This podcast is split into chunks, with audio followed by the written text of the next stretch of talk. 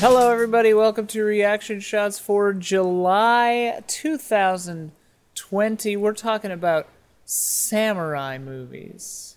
And I am honored to be joined, of course, by Michael Huber Yo.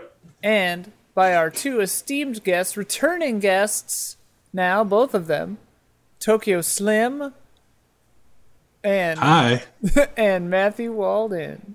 Hey there. Two Um, fan, I, fa- fan favorites. I am so glad to be back. I miss everyone here in these four quadrants. Tokyo Slim, it's nice to meet you by video, but Nice to uh, You- talk to you as well. Hubert, Ian, I'm I miss hanging out with you. Every time I'm on reaction reaction shots, I leave with like a high. I walk off like off the sound stage on like a I was just on reaction shot.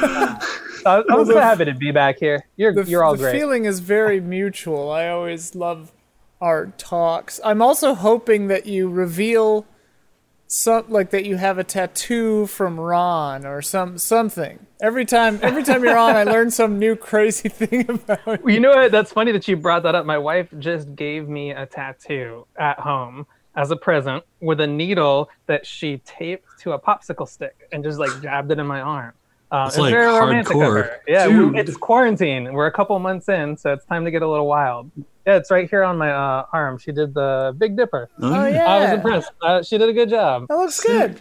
Yeah. You guys are like character you, you guys are like living down by law or something. It's just we were very Jim Jarmusch. Yeah. We, we fit the stereotype, that's for sure. Oh yeah, he's doing a Q&A. You sent me that link. Jim Jarmusch Q&A coming up.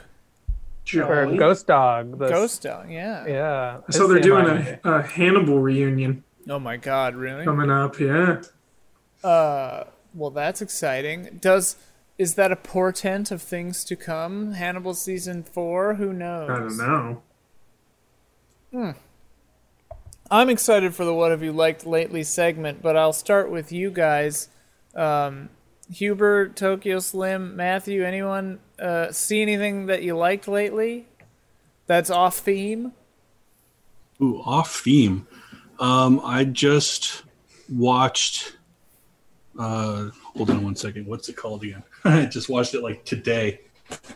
Uh, in the cold of night is a. Uh, um, it's kind of like a Skinamax B movie that got made in the 80s and Vinegar Syndrome re-released it on HD Blu-ray and I watched it and it's it's in set in LA but like it's the most weird dreamlike Los Angeles it's like you know they got all of Don's fog machines out of storage and like you know not typically a foggy city in the Not summer usually. um, and you know like it, there's just ridiculous dialogue and the whole like the it does not go where i thought it was going to go which is al- always a great thing for me anyway like, well, you, you had 'cause, me like, at you know- for sure.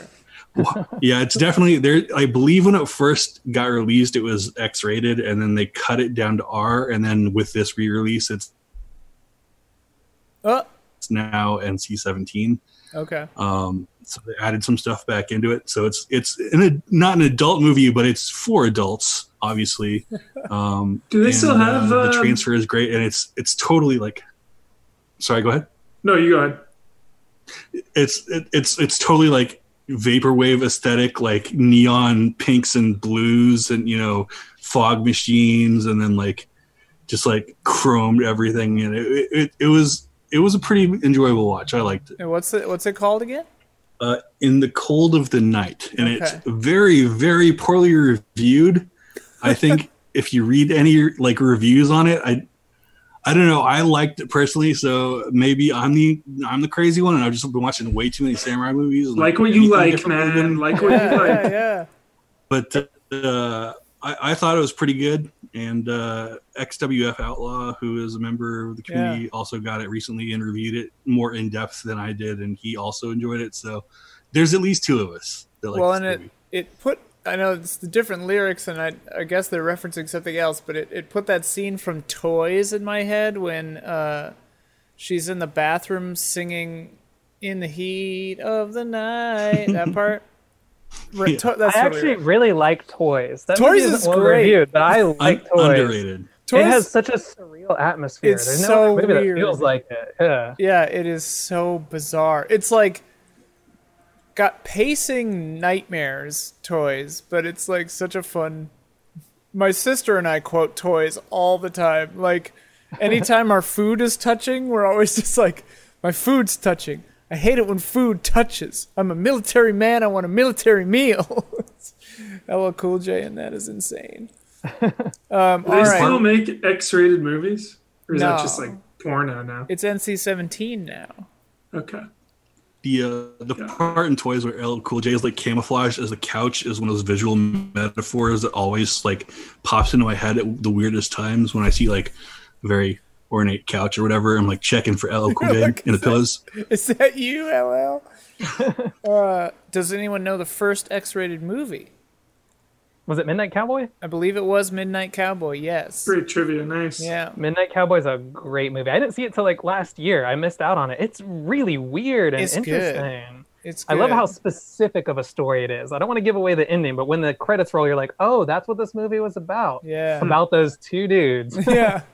And like it's it's got one of those iconic, you know, like like like Blade Runner, like Tears in Rain, like ad lib lines that's just became the most famous thing ever. The the Hey, I'm walking here is like an ad lib because that car. yeah, I didn't know that came from to- that movie. Yeah, that that car wasn't supposed to. It like they were making a bunch of cars wait, and that one just sped through and almost killed Dustin Hoffman. which would have been a much shorter, worse movie. Yeah. uh, Huber, you see anything lately that you liked? No, just watch. everything's on topic. Um, All right, well that's good. You're very disciplined. I, I- appreciate that. my uh, my wife and I always watch things when we eat lunch and dinner. So our current queue is the Vampire Diaries television universe and the originals. Okay. Dude, I thought this I thought this was gonna be like some Twilight esque teenage vampire like romance show, and dude, shit gets dark as hell and so brutal. Really good horror, like really good, just like use of shadow and like horror elements. Really good gore, like people get their hearts ripped out and like decapitated uh there's like a 10 out of 10 i i was talking to don about this because don loves special effects and i was like talking about i, I love when people uh pyrotechnic people like are on fire in fire suits incredible sequence in one of the seasons where this guy is just on fire in the kitchen like walking he's like "Ah!" he's like burning dude it's so intense that just that made me think of the scene in uh, Scrooged when that guy's on fire and it does that freaky like la la la la la la la soundtrack. I'm just like syndroming all over the place because I love it. It's, that Yeah, so that that's it. reminds me of uh, the Magicians when I was like watching the Magicians season one or whatever, and I was like, "Oh, this is a Love fun it. little. Oh my god, this is so Mhm. intense now." Totally, dude. Similar vibes, yeah. I actually watched like three seasons of that before I gave up on it. Yeah, I watched season Yeah. one. I think like they had seasons one through three out, but like four wasn't out on Netflix. I want to go back and finish it because I know it just ended. I just saw a banner ad earlier today for Penny Dreadful City of Angels. I didn't even realize that was like out. Natalie Mm-hmm. With Nathan Dormer's- Lane. Natalie Dormer's in it. Nathan Lane's in there. Nathan Lane, dude, Shit, is I the, love one of the Nathan Lane. leads. Yeah. I saw Oh, and Nathan then, uh, Lane as Gomez in the uh, pretty bad Addams Family musical in Nice. Chicago back in the day. Anyway, And, Back uh, when musicals still existed. yeah, yeah, yeah. Quick shout out, obviously, to Agents of S.H.I.E.L.D. Final season is probably the best season of the show. Uh, there's been seven episodes, six episodes, so there's like seven left.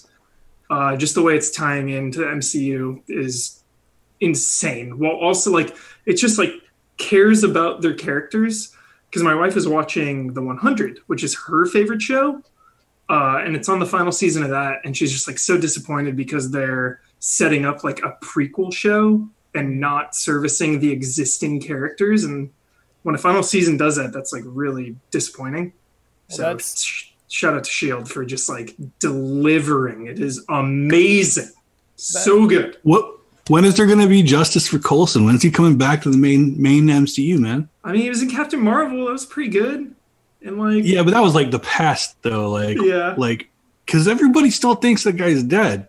Yeah, I know, I know, it's crazy, but uh, the I gotta see. I can't answer that until this season wraps up because it is so crazy. Okay. Okay. Yeah, Fair There's, enough. like, a I haven't lot, been following along, but A lot I- is going on. I think if he comes back in a movie, I'll have to go back and watch Agents of Shield, and that's yes, that's how you get me to watch Agents of Shield. Is you Hell put me yeah, back hell yeah. Yeah. dude. I hope. I hope. Never know. Phase whatever, four or five, whatever phase we're on. New. Yeah. It's a whole new. 2020. Yeah. Uh, Matthew, you see anything lately that you liked? Yes, I have. Um, I've been watching uh, Paranoia Agent, the Oh, anime yo! by Satoshi Nice. Kon, which um, I really like Satoshi Kon a lot. I've, Paprika is one of my favorite movies, and Millennium Actress is cool, Yeah, and. Perfect Blue. I'd never seen this anime, Paranoia Agent. I found it hard to track down, actually, but it's finally out on streaming. It's so good. Um, it kind of crystallized for me a lot of the stuff that's on this director's mind. Like the show is about some random um, assailant who, in the middle of the night, hits people with a golden baseball bat and then skates away on roller skates. Um, which sounds like a odd setup for a show, but he uses it to kind of delve into the way people buy into imagery and narratives about themselves and about the culture and how that shapes our choices. And it was like, oh, this is what all his work is focusing on, all his movies. This guy has like even more on his mind than I assumed at first. So I highly recommend it. If you like him, check out Paranoia Agent. It was great. I watched Have any it. of you seen it? Yeah, Oh, I watched it back Yeah. in college. Uh, so I, my memories are foggy, but yeah, it used to be on Adult Swim, I guess. It's probably why I'd seen it. But yeah, that kid, the baseball bat, is freaky. That and Boogiepop Phantom, I would watch a lot in that era of my life. Yeah, so um, I enjoyed that, and then I also saw Doctor Sleep, and I've been dying to talk to Huber about it. Dude, I watched Huber, that. know I you're can't, I can't do it. I Dude. know, I do. Okay, I've heard it is so amazing, but The Shining is too sacred. and and even if Doctor Sleep is a ten, watching The Shining after seeing Doctor Sleep, no matter what, it'll penetrate. It'll be in there, and I just I need to keep Stanley Kubrick and The Shining in a sacred box inside my mind. I just can't do it. I can't I know it. what you mean. A mean. box in I your what you mind, mean. Huber. It's good. It's um the ways that I liked it are, are the times it's different from The Shining. Yeah. When it kind of goes its in, in its own direction, it has an awesome cast of villains. The villains in it are really cool and creepy and fascinating. And then the last half hour kind of like digs a little bit more into the Shining mythology, and that's where I didn't love it as much. But when it's being its own movie, it's it's pretty great. It's fantastic. Did you watch the director's cut? I don't think I did. I just saw whatever Okay. was VOD. Is the director's cut? Because I think both of them are streaming right now separately. Uh, I don't know Um, which one I so- caught. I watched. I watched Okay. it. I actually. It was one of my uh, things for this episode too. Actually, Matthew. So it's amazing that you brought it up because I watched it for the first time like two days ago uh, on HBO. So whatever. Yeah, it was like two and a half hours long. So I don't know if that might have been the director's cut, but yeah, Might it's. I li- I liked it. Like I, I liked it way more than I thought I would. And yeah, the stuff that's interesting is when it's being its own thing.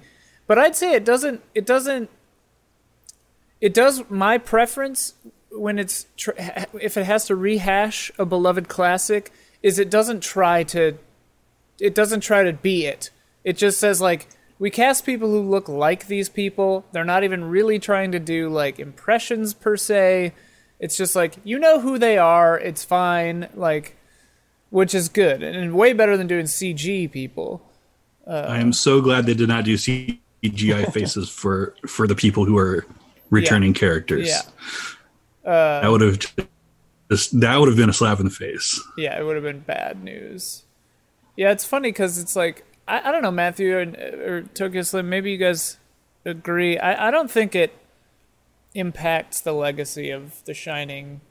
Really, it's almost different enough Yeah. where the new movie feels like it's in its own box and you can Hmm. either take it or leave it especially because they have a different actor play jack nicholson's like uh flashbacks so you're not really like altering your perception of the original shining which I, I like you're like that's not jack nicholson but also you're not really screwing with the shining so i appreciate that Ian Virtual Hug. I mean, I just I've been too scarred. I've been too scarred with Prometheus. I just I Oh, can't. I can't risk it. I know. I know. for me I, I know. Doctor Sleep is probably He- like really good, way better than Prometheus, but like It to I me, can't. I can't risk it. this is a this is a, a flawed analogy, but to me, it's more akin to uh, maybe Suspiria remake, or uh, but it's not a remake, so it's more akin Yeah. to maybe Blade Runner twenty forty nine, uh, but even less direct of a se- uh, It's weird because it's a very direct sequel in some ways and not in other ways. It's hard to quantify. Like a standalone sequel or something. Yeah, kind of. Not really, but anyway. It's like a sequel to a movie that d- didn't actually happen. yeah, Like, like there's a, like a shining, there's a shining movie that occurred prior to this one, but it's not the one that you saw. It's Yeah. it's it's like the same, you know, general idea, but it's like, you know, like this is the prequel to a non-existent film, essentially and it sequel to a. Yeah, yeah. yeah, and it incorporates the book in some interesting ways, uh, which I thought was fun too. Uh, yeah, I don't know. Uh, it just adds it, it. It's like it feels like a cool sequel because it expands upon the world of the Shine. It it feels like a superhero movie because it's like you're learning more about like the Shining, like powers. You know, like it's like it's got like magic powers. yeah. It's it's cool. Sick. The hero is cool too. The new girl. Yeah, she's who kind of awesome. takes the mantle from Danny. She is great. I don't think I've seen her in anything before. I wish I knew her name. Amazing actor. That kid's gonna go places. Yeah, yeah. She did a great, great job. And uh, the the yeah, like you said, the villain is just such a blast. Like they're so cool. That's fun. Anyway, anything else, uh, Matthew? That you? I saw I saw Baby Teeth. You ever didn't see Baby that. Teeth? I, I, I heard about it. I can't. I can't go there. Yeah, it's it's an intense movie. Um, I would actually not recommend it if you don't want to be sad and bummed out. Yeah. But uh, the acting was good. It has the mom from Babadook in it. It has the like the I can't remember her The daughter from Sharp Objects? Yeah. Oh, the young one who you're like, oh wow. Um, and then there's also the guy from Animal Kingdom. Um, he's like a character actor from Australia. He's in like a billion things. You'd recognize him if you saw him. He's got a mustache. All of them like turn in their best performances. Um, got a little teared up though, so beware. User advisor. It's a, it's a sad movie. It's like if The Fault in Our Stars was uh, an indie drama with cooler actors, kind of. That's the vibe of it. Harsh. it looks like- really sad. I liked it. It was good. You maniac. Uh, I saw for the first time ever, even though I'd heard about it, good things. I saw The Witches of Eastwick for the first time, and my God, that movie rules. I loved it. I've never heard of it. oh my God, dude! Speaking of Jack Nicholson, Wow. Jack Nicholson, Cher, Michelle Pfeiffer, and Susan Sarandon just having a blast in this What a zany, cast. directed by George Miller. Zany, bizarre ass movie. Uh, ha- have either of you seen it, Tokyo or Matthew? I've always wanted to. It was one of those I wasn't allowed to watch when I was younger, and I was like, when I'm grown up, I'm gonna watch that Matthew, movie. I still haven't seen it. Though. You will love this movie. I shit you not. I believe on- it. The We rented it it is on. Amazon. It's so bizarre. I'm pretty sure I saw it. And, I would, and like, I get this movie confused with like three other movies. yeah. Um, but like, I'm pretty sure I saw it when it came out. Maybe not theatrically, but maybe on VHS way back in the day. Yeah. Um, It's not the witches, and it's not the Disney one that I think exists, but maybe I'd invented in my mind. I have a shot of like trees from afar, and there's like a scary witch in the trees, and I remember thinking that was a Disney thing, but I can't remember what I'm thinking of. So I don't know what that is. Maybe that was just an actual real witch you saw on a tree. I mean, I did to grow suppress up- the memory. Basically, where I grew up looked like looks like the movie The Witch. So uh, Return to Witch. Mountain. What uh, which I haven't seen. I don't know. I haven't seen. I think a friend of mine's in that movie. Is that like a Disney witch movie, right? Yeah. Yeah. Yeah, well, it's not really a witch movie. They're they- they're just going to a mountain called Witch Mountain, and they're psychics. So, like, the people think they're witches, but they're not. Spoiler alert for Return to Witch Mountain. Welcome back Damn it. to Witchcast. Witch chat. um, but yeah, Witches of Eastwick is a hoot. Watch it. Uh, not related to The Shining humor, so you could you can watch it. Jack Safe. Nicholson's in it, but it's not related. He's just an actor, you know. um, and then I also started Nirvana the band, the show, uh, of which I've seen many clips, but have never seen the show. And so I had to buy the season on Amazon to watch it because there's nowhere else to watch that.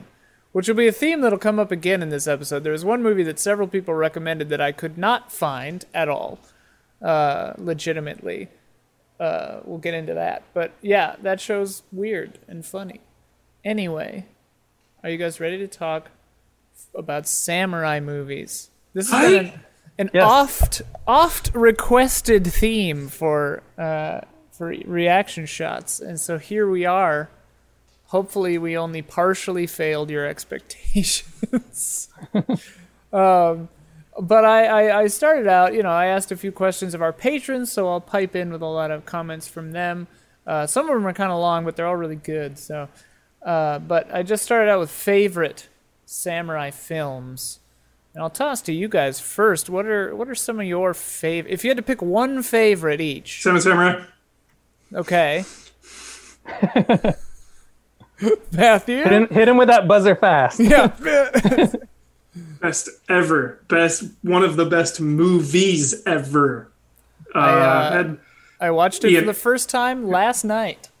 so awesome. Yeah. Uh, yeah, I hadn't I hadn't seen it since college, so it was it was awesome to have an excuse to settle into the three and a half hour epic. And yes, it's Yeah. just it's just the best. I just love it. Uh, everything about it. I love that like right from the get go, man, we are just invested in these people, in this village.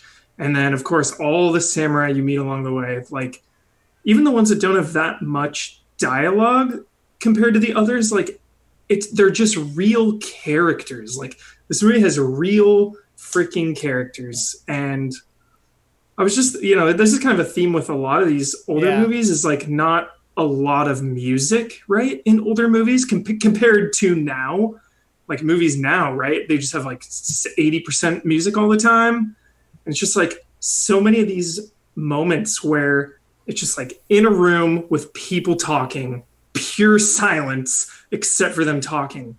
And you've just really got to settle in and and let these characters develop and I just love that. what I loved about it was, uh, and that is also a common thread in a lot of uh, the samurai movies. But uh, you know, obviously, it's just a trope of, or not even a trope, but it's in movies. But like, I was often surprised by how kind uh, these professional warriors are. You know, like that's like in Seven Samurai, like so many of these main guys are just like. You know, they're gruff, but they're like really good dudes. Yeah. which I really like. And like that happens in uh you know Jimbo and Thirteen Assassins and stuff. Is like you you know the the warmth bubbles up of these people and like Seven Samurai just man you just you just really come to care about these these samurai because like the setup for the the situation is just so good that uh these farmers just need help and they ha- can't pay. And so like this older guy's just like, "All right, like this might be the one that kills me, but I'm going to I'm going to help you because it's the right thing to do." And it's just like, "Damn." The younger one who like the, when they're out of rice, the younger one just like tosses them some coins. Right. it's so Just, like good. little little moments like that or like even the one the and one he's samurai like, "Hide those coins, you idiots. They're coming back." or the one samurai he's like he's uh they're they're trying to recruit the samurai and one of them is like yeah well i feel bad for the farmers and stuff but i'm just more intrigued with you so i'm gonna follow you yeah, your character everyone- interests me. yeah so Everybody's everyone just has their vibe they're so their endearing Yeah. Uh, yeah. It's so good. We'll talk about it a lot, I'm sure, throughout this episode. one of the say- really cool things about Seven Samurai is that um, it's one of the, I think it's one of the most universal stories. Obviously, it's it's been remade in the West as other you know as westerns. Love as, Magnificent Seven um, as, as like, other stories. It, it shows up in like Star Wars related stuff like Mandalorian. It shows up Yeah. everywhere. Um, it's such a great just thematic story that it, it it transcends like the language barrier and the black and white thing. Because a lot of people don't like black and white movies. This this movie, I, I even if you don't like black and white movies, I urge you to give it a shot. Um, it's it's not the most beautiful movie there ever was filmed in black and white, but it, it does the job, and the story is so engaging and relatable uh, in in ways that have been recognized. You know, obviously over the past like you know decades or whatever um, throughout cinema. So it's definitely worth checking out uh, just for the historical perspective alone and seeing like where you know the whole like you know band of misfits assemble tropes kind of just started you know like Yeah, it's like the Mass- original Mass Effect 2, you Avengers know, like- Assemble. Yeah. yeah getting Well- the, the the band together and and going out to fight uh you know an un, uh, you know like an unbeatable foe is like that's the that's kind of like the cinematic genesis of a lot of those different tropes And So uh, sick. it's got uh, Mifune, right? Uh, Mhm, Is mhm. the Yeah. main, or not main guy, but like the the zany guy. Uh, Mm-hmm. An interesting fact that I I learned about this movie was that when Kurosawa was writing it uh, or researching it, because it's based, I guess, on a true tale that like these six samurai protected this village. And uh, Kurosawa said uh, he was like partway through, uh, he changed who Mifune was going to play because he was like, eh, six sober samurai is boring. We're going to invent this like crazy guy to like spice it up and make it seven. Nice. Uh, It's the wackiest I've seen Mifune. Mifune is one of those people who just transforms into Yeah. a different human being every movie he's in. And um, you know, he never goes to like, here's my stock samurai archetype. I'm just gonna play this gruff dude. Like he's like Jim Carrey kind of wacky in Seven Samurai. He's like a total oddball. In other movies, he'll play like a mad tyrant. Or like in Yojimbo, he'll play kind of like this gruff outsider, like uh, Spike in Cowboy Bebop or something. yeah, yeah. Um, so, but this one is him at his wackiest that I've seen. Uh, it, it's kind of funny to go on and see other Mifune movies and realize that guy can do a whole lot of different people. Well, and and Ra- Rashomon, he just like laughs the entire time. Just like ah! It's like, Well, in this one crazy he's like this one he's like Yeah. making like animal sounds all the time. He's like he's like just like running around and like ah, ah, all the time. He's it's awesome.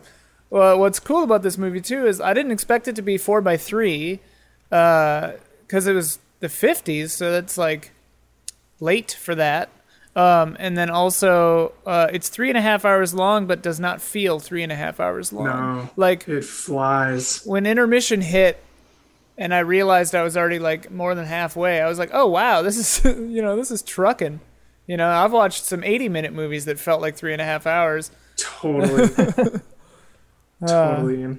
Uh, I Matthew, want to say there's m- maximum, th- like the culmination of ranged filth in Oh, this yeah. movie. Oh yeah, Just every time somebody goes down by a musket or a bow and arrow, I'm disgusted.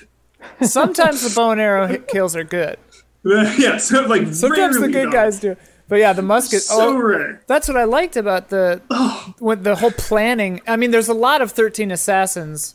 Well, there's a lot of this in Thirteen Assassins, obviously, but like, uh, they do a lot of like planning. And what something I love in this, a theme that they go back to, is crossing off the number of people they've killed. You know. But I also loved how them like transferring knowledge to each other about like, okay, they have three muskets. Like, watch out for that. Okay, we got one of the muskets. Like, you know, um, it's just it's so cool.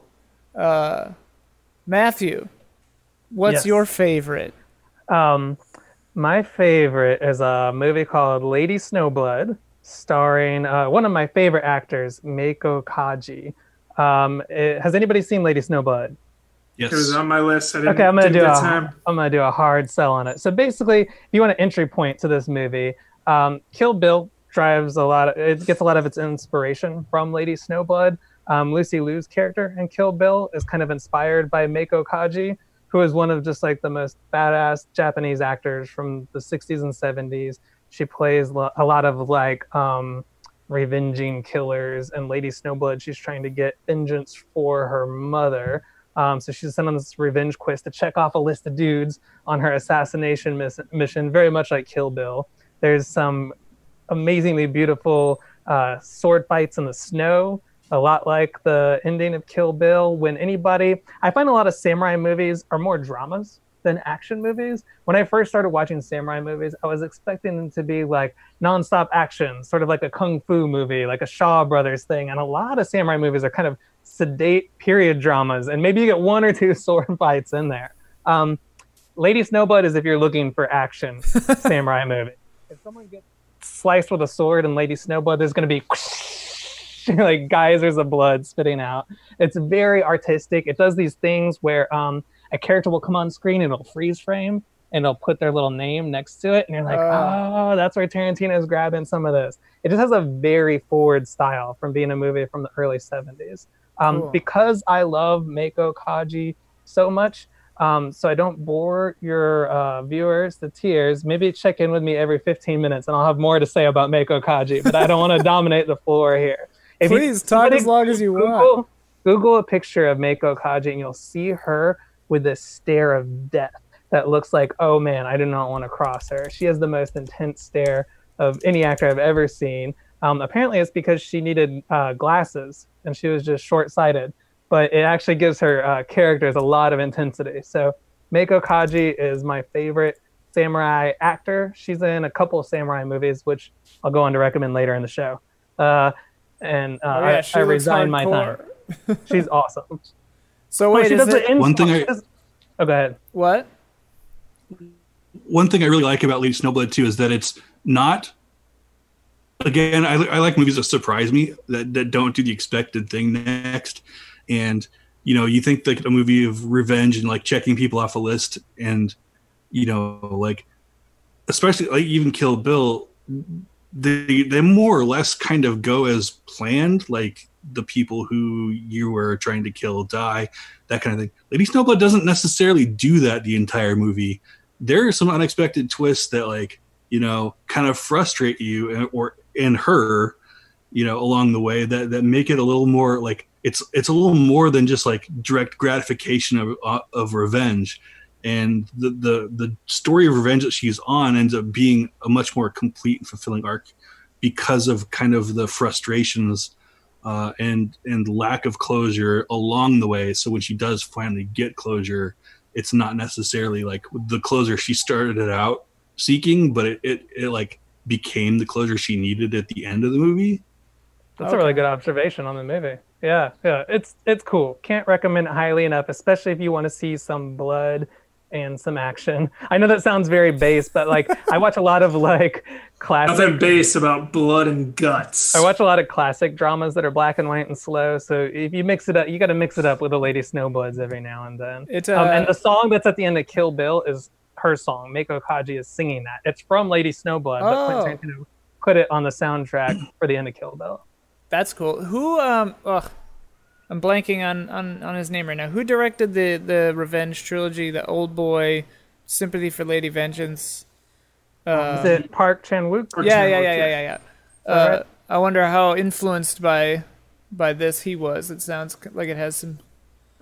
Yeah, probably sympathy for Lady Vengeance. I was watching uh, Lady Snowblood with my wife, and she brought that up too. She was like, "Oh, this reminds me of sympathy for Lady Vengeance." So yeah, Sword of Doom has like a straight up old boy scene. I was like, oh, old boy. And Sword of Doom is like 60 something, 50 something. Yeah. how is that? I've wanted to see that. That's Hideo Gosha, right? Yeah, it's it's. I haven't sounds. seen it. You were talking about Lady Snowblood, and it sounds very similar. It, you, we just follow like a sadistic samurai. Like he's the he's the main character, and he's like a bad dude, and he does some pretty horrible things. Uh, shit. I, I don't want to spoil it, Don't spoil like, it. yeah, because like, I will say, there's only one of these movies, but there were maybe supposed to be more. Oh. So yeah, like it's impossible. It's kind of impossible to talk about that movie without talking about the ending. Um, Sword of Doom Two with like, Sword of Doom though. It's pretty. It's really cool. There's. It's similar like s- fights in the snow. Mifune is like the old veteran teacher, and like his pupil is like looking for revenge on the main character and stuff. Just a really cool revenge movie. There's like a lot of subplots going on. It's it's a pretty wild movie. Again, I can't really ex- explain it all without talking about the ending because it's just. It's a weird one. It's a really weird one. Just know that going in. That Sword of Doom is awesome. weird. Yeah. Uh, Tokyo Slim, what's your favorite? I mean, uh, Seven Samurai is probably my favorite, but since that was already talked about, Huber I'm going to talk about. one. Yeah, sorry. You I'm going to talk about um, Lone Wolf and Cub Oh, series. There's six movies. My favorite of them is the third movie, and it's kind of the slowest of the three, uh, as far as like you know sword fights and decapitations and stuff goes. It's another. It's the same guy wrote the manga for Lone Wolf and Cub as did Lady Snowblood. So it's similar tone. Um, Lone Wolf and Cub is about a the um, Shogun's assassin is is betrayed, and they like get him kind of like kicked out of this court and murder his wife. And um, he goes on this kind of long train of vengeance that he calls the Demon Road to Hell. And it's him and his kind of infant son in this baby cart, um, which is tricked out with, you know, Razor hidden- blades. Yeah. hidden blades and you know uh, like they're the front of it's just all made of guns um and the series gets like progressively weirder and weirder by the time you hit like the sixth movie Did You're dealing the with- same writer write all of them? Tokyo Slim? i'm sorry what was that Did the writer write all six of them? Was it the one i dude who wrote all of them? the manga series that this is all based off of was all written by the same guy i think is a series. Um, i've seen the manga collection. I have not looked at it really. Um, my my local library's got one for some reason. I might check it out someday. Nice. um, local libraries are great. Um, but yeah it's essentially like and the thing is, is a lot of these a lot of movies like like uh, matthew was saying there are a lot of there's a lot of drama and like kind of dialogue and tone setting this is all done almost all of it through cinematography um, there's not a lot of dialogue in any of these movies It- it- there's like expository dialogue every once in a while but most of it is kind of like bonds it's just him bonding with his son um, it's I, I see Huber nodding. I got you. I got you. um, um, it's the, him bonding with his son in this weird kind of like it's it really it's like an unhealthy kind of demented way. Like he, get- if you've listened to you know like Wu Tang Clan albums, like they they sample the hell out of this. It's like you know choose the ball and uh, and and join your mother in death, or choose your choose the sword and and come with me, live on the demon road in hell like he gives his like toddler this choice and like the, the kid's like has no idea what's going on and you know obviously chooses the sword and it's like all right well this is it you made your choice you're, coming with me. You're helping me kill all these people. Um, and he does. And he like kind of grows up like throughout the series a little bit and becomes like you know like i think the third movie I, one of the reasons why i love the third movie i think it was his first like the son's first words during the series because he's like learning to talk. And it was like oh he can talk now. And it was like watching this kid grow up in this like really like messed up situation. Um but uh, i'm like i'm all over the place on this. There's six movies i really like especially the first three are worth really worth watching. The sixth one it gets kind of like mystical and out there but there's there's just like such great cinematography and cam work. Uh you see like uh, a sword fight where one of the you know one of the combatants is beheaded and his head rolls off his shoulders and you see from the head's perspective Mhm. what that looks Oh. like um, It's like the bowling ball in Big Lebowski. yeah, yeah. yeah exactly you know it's there's the like the huge blood sprays and there's you know the inventive gadgets and stuff it's kind of like you know like not bond-esque but it- there's there's some like you know there's some goofy stuff that happens in there um it is you know again probably r-rated i think it's r-rated there's some nudity in it, and uh, you know that can obviously lots of lots of violence. Um, but it's really beautifully shot, and like just the cinematography on it was something that really stood out to me when I was watching it again. Tokyo Slim, I have, I have a question for you. Uh, since you've seen all these movies, wh- what's your take on Shogun Assassin? Because Andy Warhol produced a like mixtape version of Right. Lone Wolf and Cub. He cut up the first two movies, added a synthesizer soundtrack, and dubbed it in English, and then released it in America. And I know I'm in. most pe- most people don't like it, but I'm actually quite I heard it's fond of, quite fond of it. I really enjoy it. Um, it's a different experience. It's not as serious as, as the movie. But w- w- what do you think about it? I would like to say also that it is uh, part of the Criterion box set, so you can also watch it that way. Um, I think Shogun Assassin is a great entry point. It's where I started watching because I I couldn't get a hold of the original series. You know, like Suncoast Video didn't have it. Sho- they had Shogun Assassin. You know, back in back in the old DVD Suncoast Video Yeah. pay pay forty five dollars for a DVD days. um, My youth. I yeah, and, So and honestly, I, I I think that's where most people in the U.S. who are really influenced uh, by Lone Wolf and Cub, I think that's where they started. I know Quentin Tarantino. It's in Kill Bill Part Two. Uh, like I said, I, I I believe that's what uh, RZA was sampling with Shogun Assassin uh, on. Uh, It's in Liquid Swords. Just or as some liquid swords. Yeah, yeah, yeah, yeah. Um, like that's a great place to start, and it's it's not the same experience. It's not as as like you don't get the whole arc. You just get like a taste of it, but it's it's cut down to where it's like more of an action movie, I guess. Um, the story doesn't. It's not really that important. Like the just the beats of it are are are, are kept, you know, and then you know you just kind of get character stuff. Um, I don't think it's a bad thing. I I don't think I wouldn't say like not to watch it if you're if you're interested at all in Lone Wolf and Cub. It's an easy, accessible place to start. Uh, first of all, it's it, the soundtrack is great. the The English dub's not, you know, it's a it's a uh, 70s or 80s English dub. You're you're getting wacky, you know, weird translations on stuff.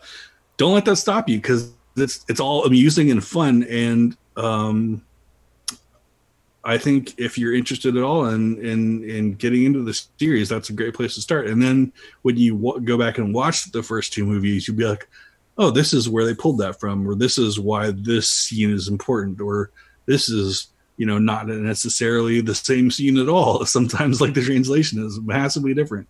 So Yeah, it's know, a little. It's, it's- not quite as heavy because sometimes uh, Lone Wolf and Cub can be quite a downer. There's some serious storylines where like, oh, they are just down in it when he, they're not joking about a road to hell. So I feel I- like Shogun Assassin's like, oh, you can invite your friend over and watch Shogun Assassin and not feel weird about it. I think like to me, Shogun Assassin is like the the '70s exploitation cut of like a m- much longer thing.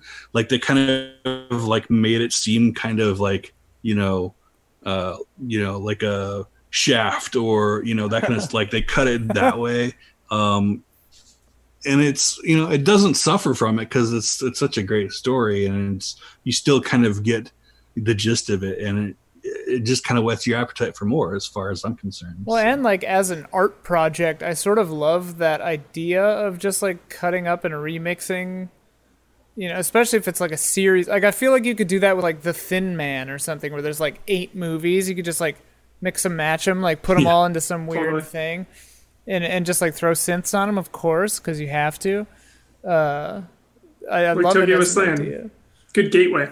Yeah, You know, if you don't have time to watch 14 hours of movies, like just watch two, and then you'll know if you're. I wonder you if they're on. Criterion Channel. That's how I watched most of these Kurosawa ones. uh, yes, haven't it seen. is. Sweet. Uh, Also, oh, I want to point out that all six movies are an hour and a half or less. nice. So, Doable. Yes. so if you're like, oh, I don't want to watch six full movies, like they're all 90 minutes basically. it's like three full movies. It's like a season of Stranger Things. Yeah. Do it. Yeah. You're gonna you're gonna enjoy it. My favorite samurai movie pretty pretty obviously Thirteen Assassins. I love that damn Dope. movie. God. Uh, but Never heard of it. yeah, what? Just kidding. But I mean, like, obviously there are so many greats, and Thirteen Assassins rests on the shoulders, sometimes very directly, of uh, of other samurai movies. I mean, the guy. Let me see if I could. Like this dude sitting on the ground below me, the like kind of crazy guy in uh, Thirteen Assassins, very much a Mifune uh, archetype out of Seven Samurai. You know, just like I think he's actually even like following them for a while through the forest before they like let him on the team. It's like directly from Seven Samurai, you know. Uh, anyway, uh, I What asked, is it that you uh, like so much about that, Ian? Because I've heard you bring it up a lot, and I like it too. But you seem particularly drawn to it, so I'm curious, like, what got you so attached to Thirteen Assassins? 13 Assassins. Um, I love that it. There's something like uncompromising about it. Like, I sort of respect that it's almost like a two act film. Like it, it's like a heist movie. It's like the setup and then just the payoff, and it. Uh, I think it's just ex- expertly done. And I mean, I really like Takashi Miike stuff. I think it's his most. Uh, I don't know, like grounded movie that I've seen. I mean, he's got like a hundred plus films, and I've only so I've, I've only seen like four percent of his movies. but like compared to Ichi the Killer or Audition or something, uh, this one feels more like mature. Maybe It's It- his best. I've I, seen yeah, 20, which is only twenty 20% of his movies. yeah, but it's, it's it's I think it's easily his best movie. I mean, It's like so legit. Ichi the Killer. I mean, is Ichi the It's Killer? amazing. It's it's Yeah. it's its own thing, and like Audition is incredible. But like, and even that weird uh, three horror films that he did with whoever else that that was really fun too. But like, there's just something about Thirteen Assassins that uh, just the pacing of it, the way it's shot, it's just gorgeous movie. Um, and and the story, just the the very basic setup of it, I really really love. It's such a cool idea because like honor is such an integral part of a lot of this like you know the bushido like way of the samurai stuff uh where like you're honor bound to do stuff and like the characters that we love like i was talking about before in in a lot of these samurai movies uh do things because they feel honor bound to help the downtrodden or they're sticking to their code or whatever and I, something about that really appeals to me so that the setup for this movie that this shogunate or whatever this lord is so bad that even his guys like are like yo we got to do something about this. We gotta take him out. we can't because we're honor bound uh, but hey what if assassin dude like i love how they're basically just like hey he's gonna like maybe be in this village on this day you know we're not saying anything you know.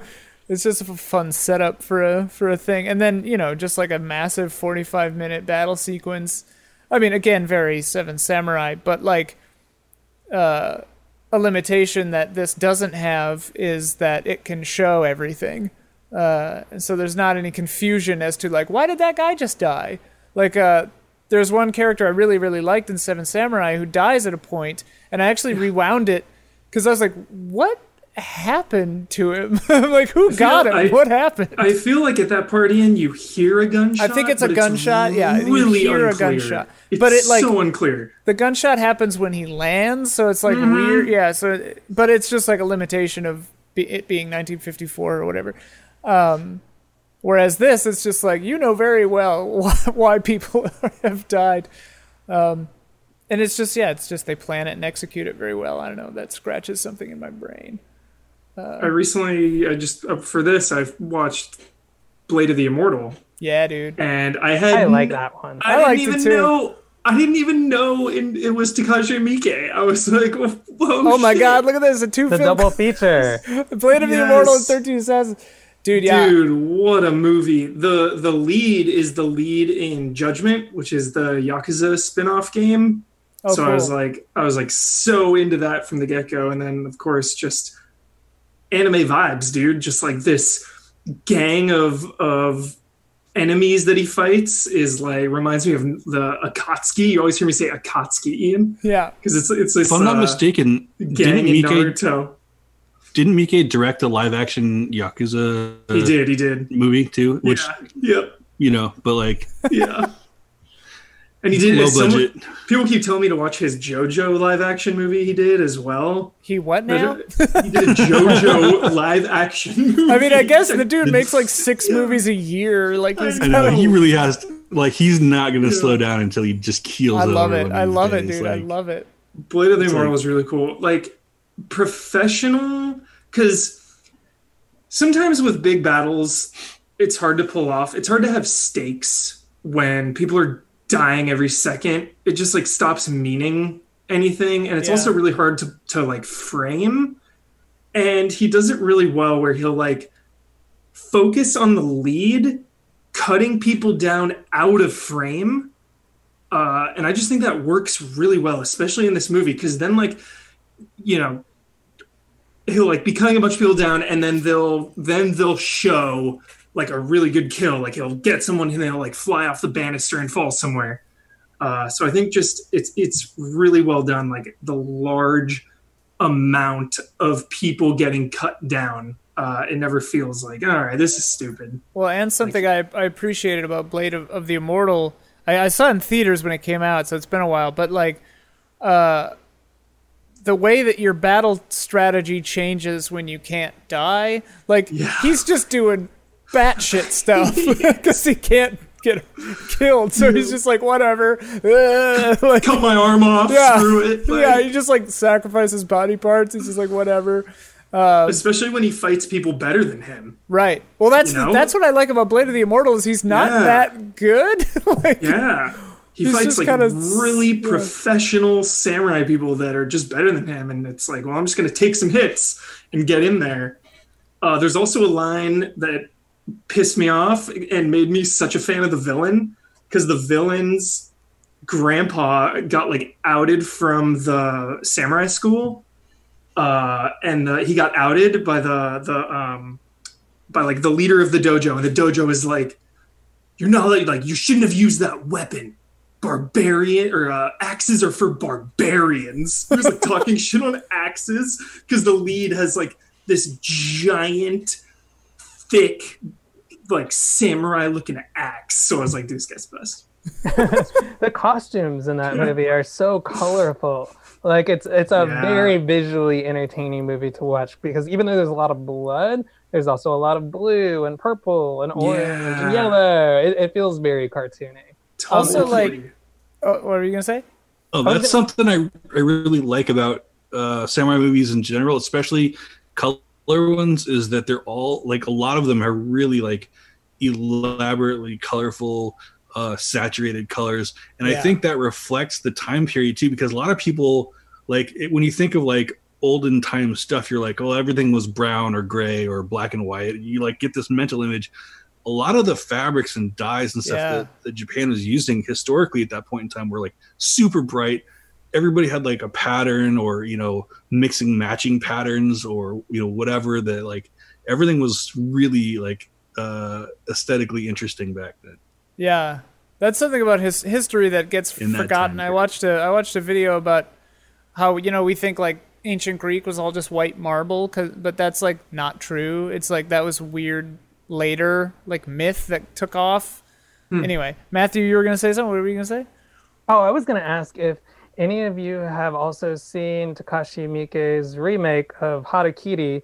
Uh, it's uh, his another samurai movie he made right around the same time frame as 13 Assassins and Blade of the Immortal. I have I not. I, I saw it for research for this episode, and it, it, it ended up being my favorite Miike movie. Oh wow! Sick. It is the saddest, most restrained, most human movie.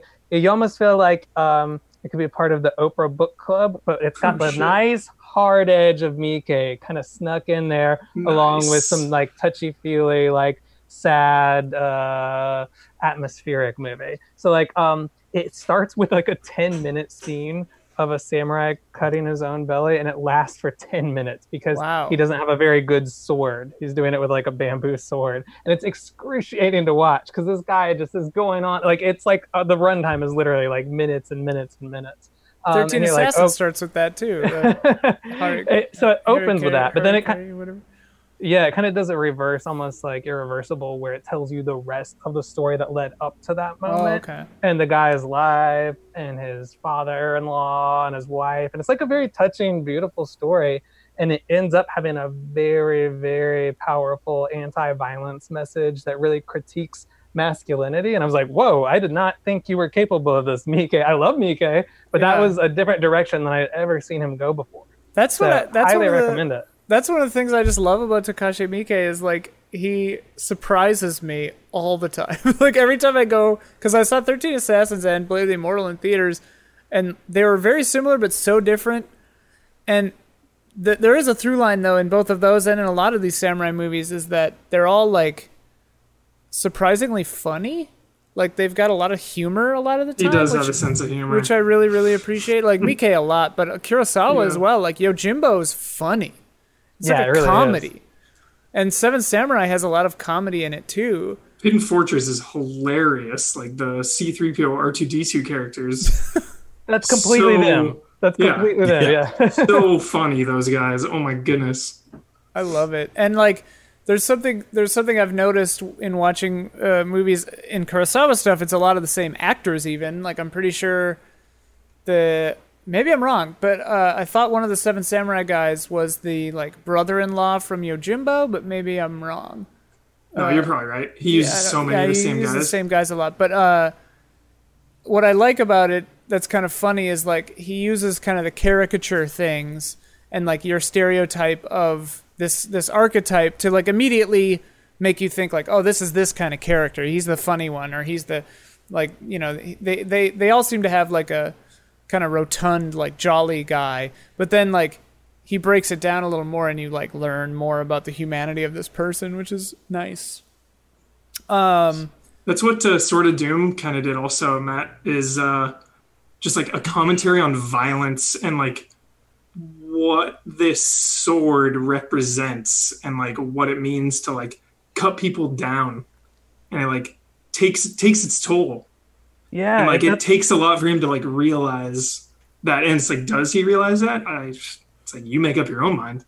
that's one of the major themes that I think have em- has emerged for me in watching a bunch of samurai movies is how much of them are critiques of samurais and samurai culture. I think even more so than American westerns. It took a while before American westerns got to the level of the searchers has its problems, but it's Mhm. the searcher starts to examine some of the like problems with the archetype of a cowboy. But I feel Yeah. like most of the samurai movies I've seen from the beginning are already doing like a rigorous process of examination of what, what was this culture all we've built it up to be. Um, there are a lot of great essays by like Japanese people who have written about the history and meaning of samurai cinema that kind of like tie that together better than I do. But it, almost every single movie I've seen is some some kind of critique of the culture. Well, you're Yeah, so right you imagine because being. Go ahead. Well, I was going to say you're so right because like even some of these earlier sa- samurai movies that I saw had that already in it. Like hell, Seven Samurai, like Mifune's character like screams at them for like the cycle of violence like you're the ones who are making farmers have to like steal and rob because you guys steal their land during wars and stuff like that. It's like a really harsh critique.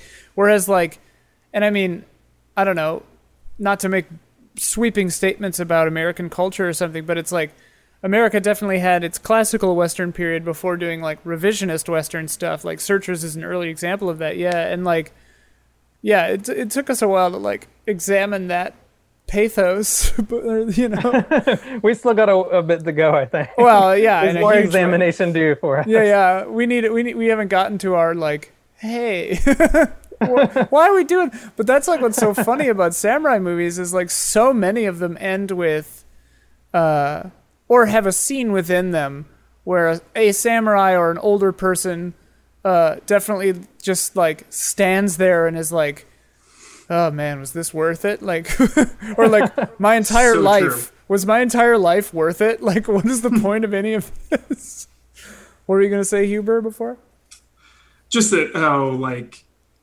if you are Japanese watching a samurai movie, it's probably different because samurais were a part of Japan for like how many years? Like 800 years or whatever. Like it was such a big part of their history I'm sure it's like kind of similar like us watching westerns. We just have like more of a context for it.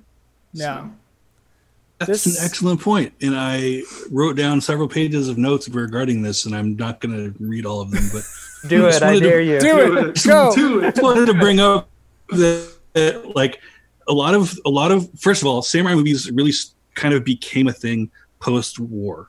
Yeah. Uh, so we're already talking about having probably a couple of decades of cowboy or western type movies out there. Samurai movies were kind of a response to that, um, and you know, basically, you start seeing them in the late 40s and early 50s um, as kind of a examination of of Japan post war, um, and kind of both like a kind of a callback to tradition and what what uh, I man I wish I could remember the Japanese word for this, uh, but kind of like the spirit of the Japanese people, um, what it's supposed to represent. Um, and a lot of that is kind of like duty and honor and that kind of stuff. And most of it is fictionalized, uh, kind of like you know most westerns are fictionalized. You know, there's you know not you know like Seven Samurai may be based on an actual thing, but like the the actual drama part of it is is very clearly like kind of trying to teach you a lesson, and it's like an you know an allegory of of kind of the values that uh, they wanted to represent. Um, historical accuracy in samurai fiction is not great. Uh, and you know that's that's something that's just kind of gonna have to deal with. They're, they're stories, they're kind of fables that they're told with particular archetypes, just like just like Western is.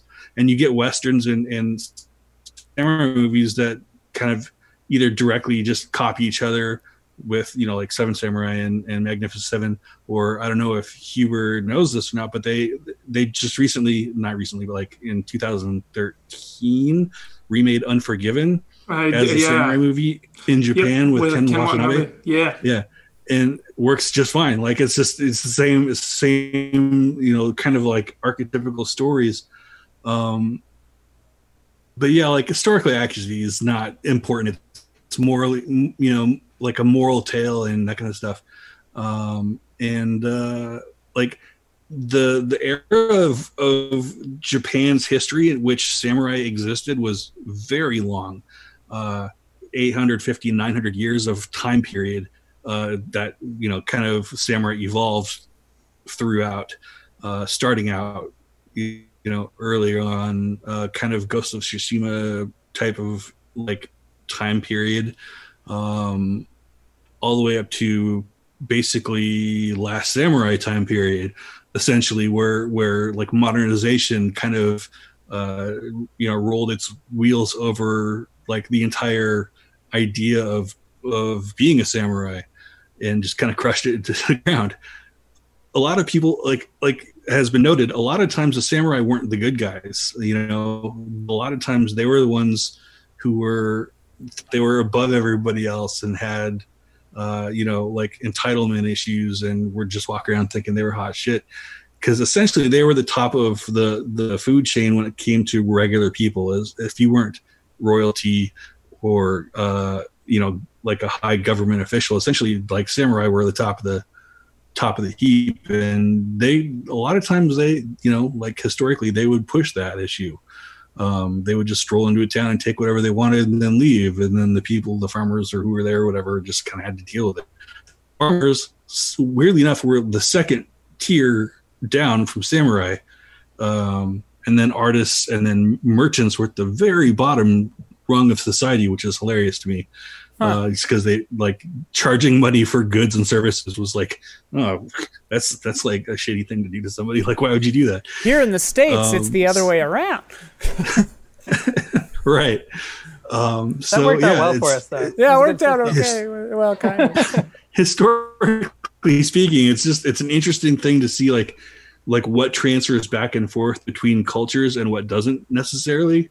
Um, you know, so yeah, I just wanted to Well, that- briefly touch on like this entire history of samurai research that I did for just well, so I could I actually, because hearing you say that actually brings into focus a lot of the things in Seven Samurai that I had a little bit of questions about too. Because like, yeah, like when they're trying to recruit the samurai to help their town, like they're thrilled anytime they get any interest whatsoever. And like they bring that one guy in, and he's like, "I my ambitions are bigger than this. Like, I'm not gonna waste time with this, you know."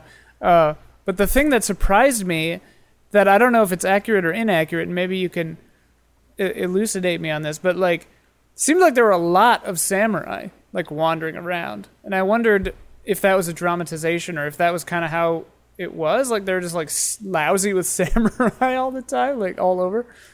When does Seven Samurai take place? Is that during the Edo period? I can't remember Yeah. the setting. I believe so. They've got I- guns. Yeah. So- yeah, yeah. So that's probably late period. That's probably like mid 1800s, right? Yeah, I feel Yeah. like the. I want to say the- 1850. And I feel like the premise was that like samurai are kind of done, so they're all just like Ronin at that point. Yeah.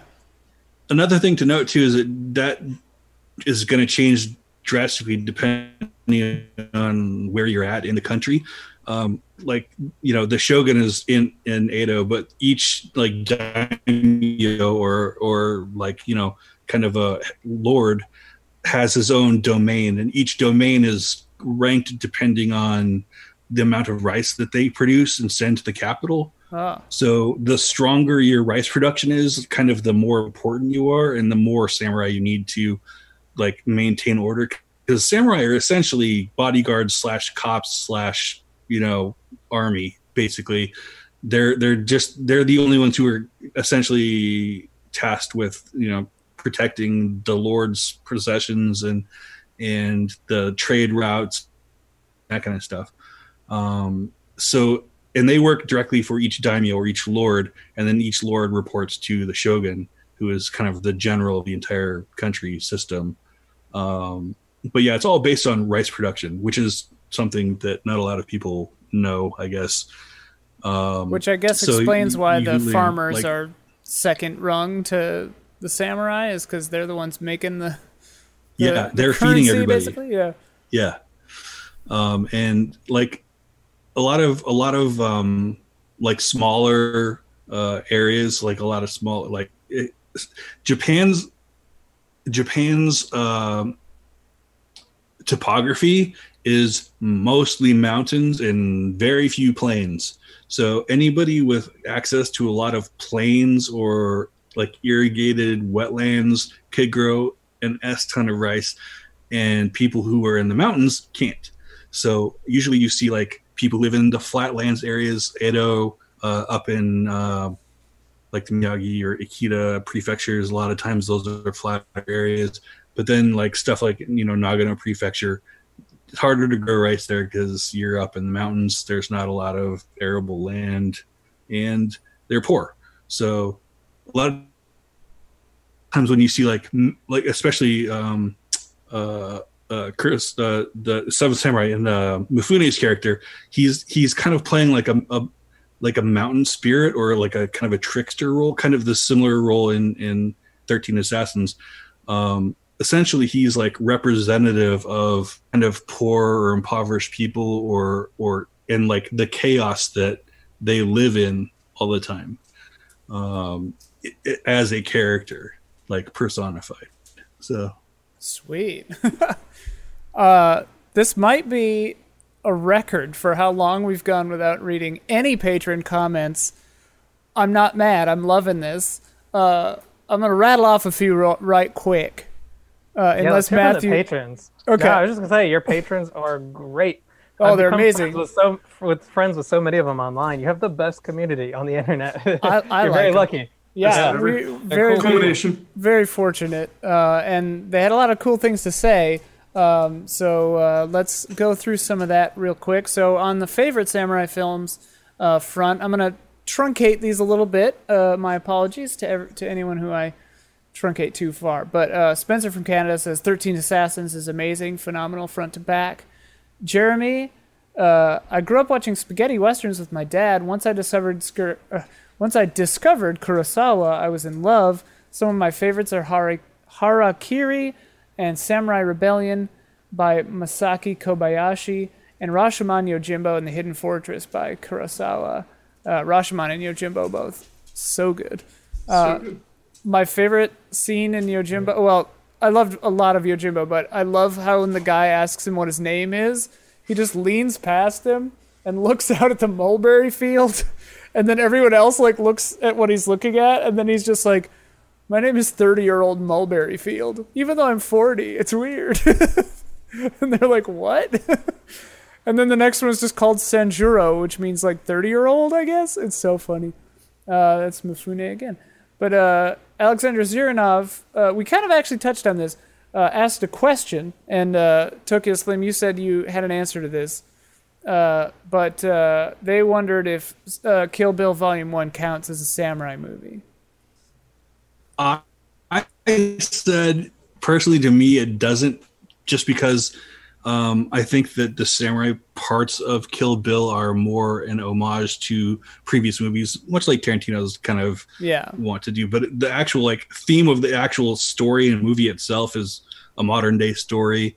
Um, there are no more samurai, you know, even though they're like pretending to be samurai. You know, O-Ren Ishii is very like she's using this kind of propaganda to to to bolster her her reputation and effectiveness as a yakuza leader. She's a yakuza lead, not a samurai. So Isn't My- my personal- respectfully disagree. okay, Here we go. I think it's a samurai movie. I think if if, if people are practicing samurai traditions and use like if a samurai sword is in the movie, I mean, there's one in Pulp Fiction, so maybe not. But like, she's No, still using a samurai sword to practice. Like, like she goes and she trains with what's his name and Sonny Chiba, Sonny Chiba. Fighter. Like, He's so good in that. like that is a samurai movie. It's got the the vibe.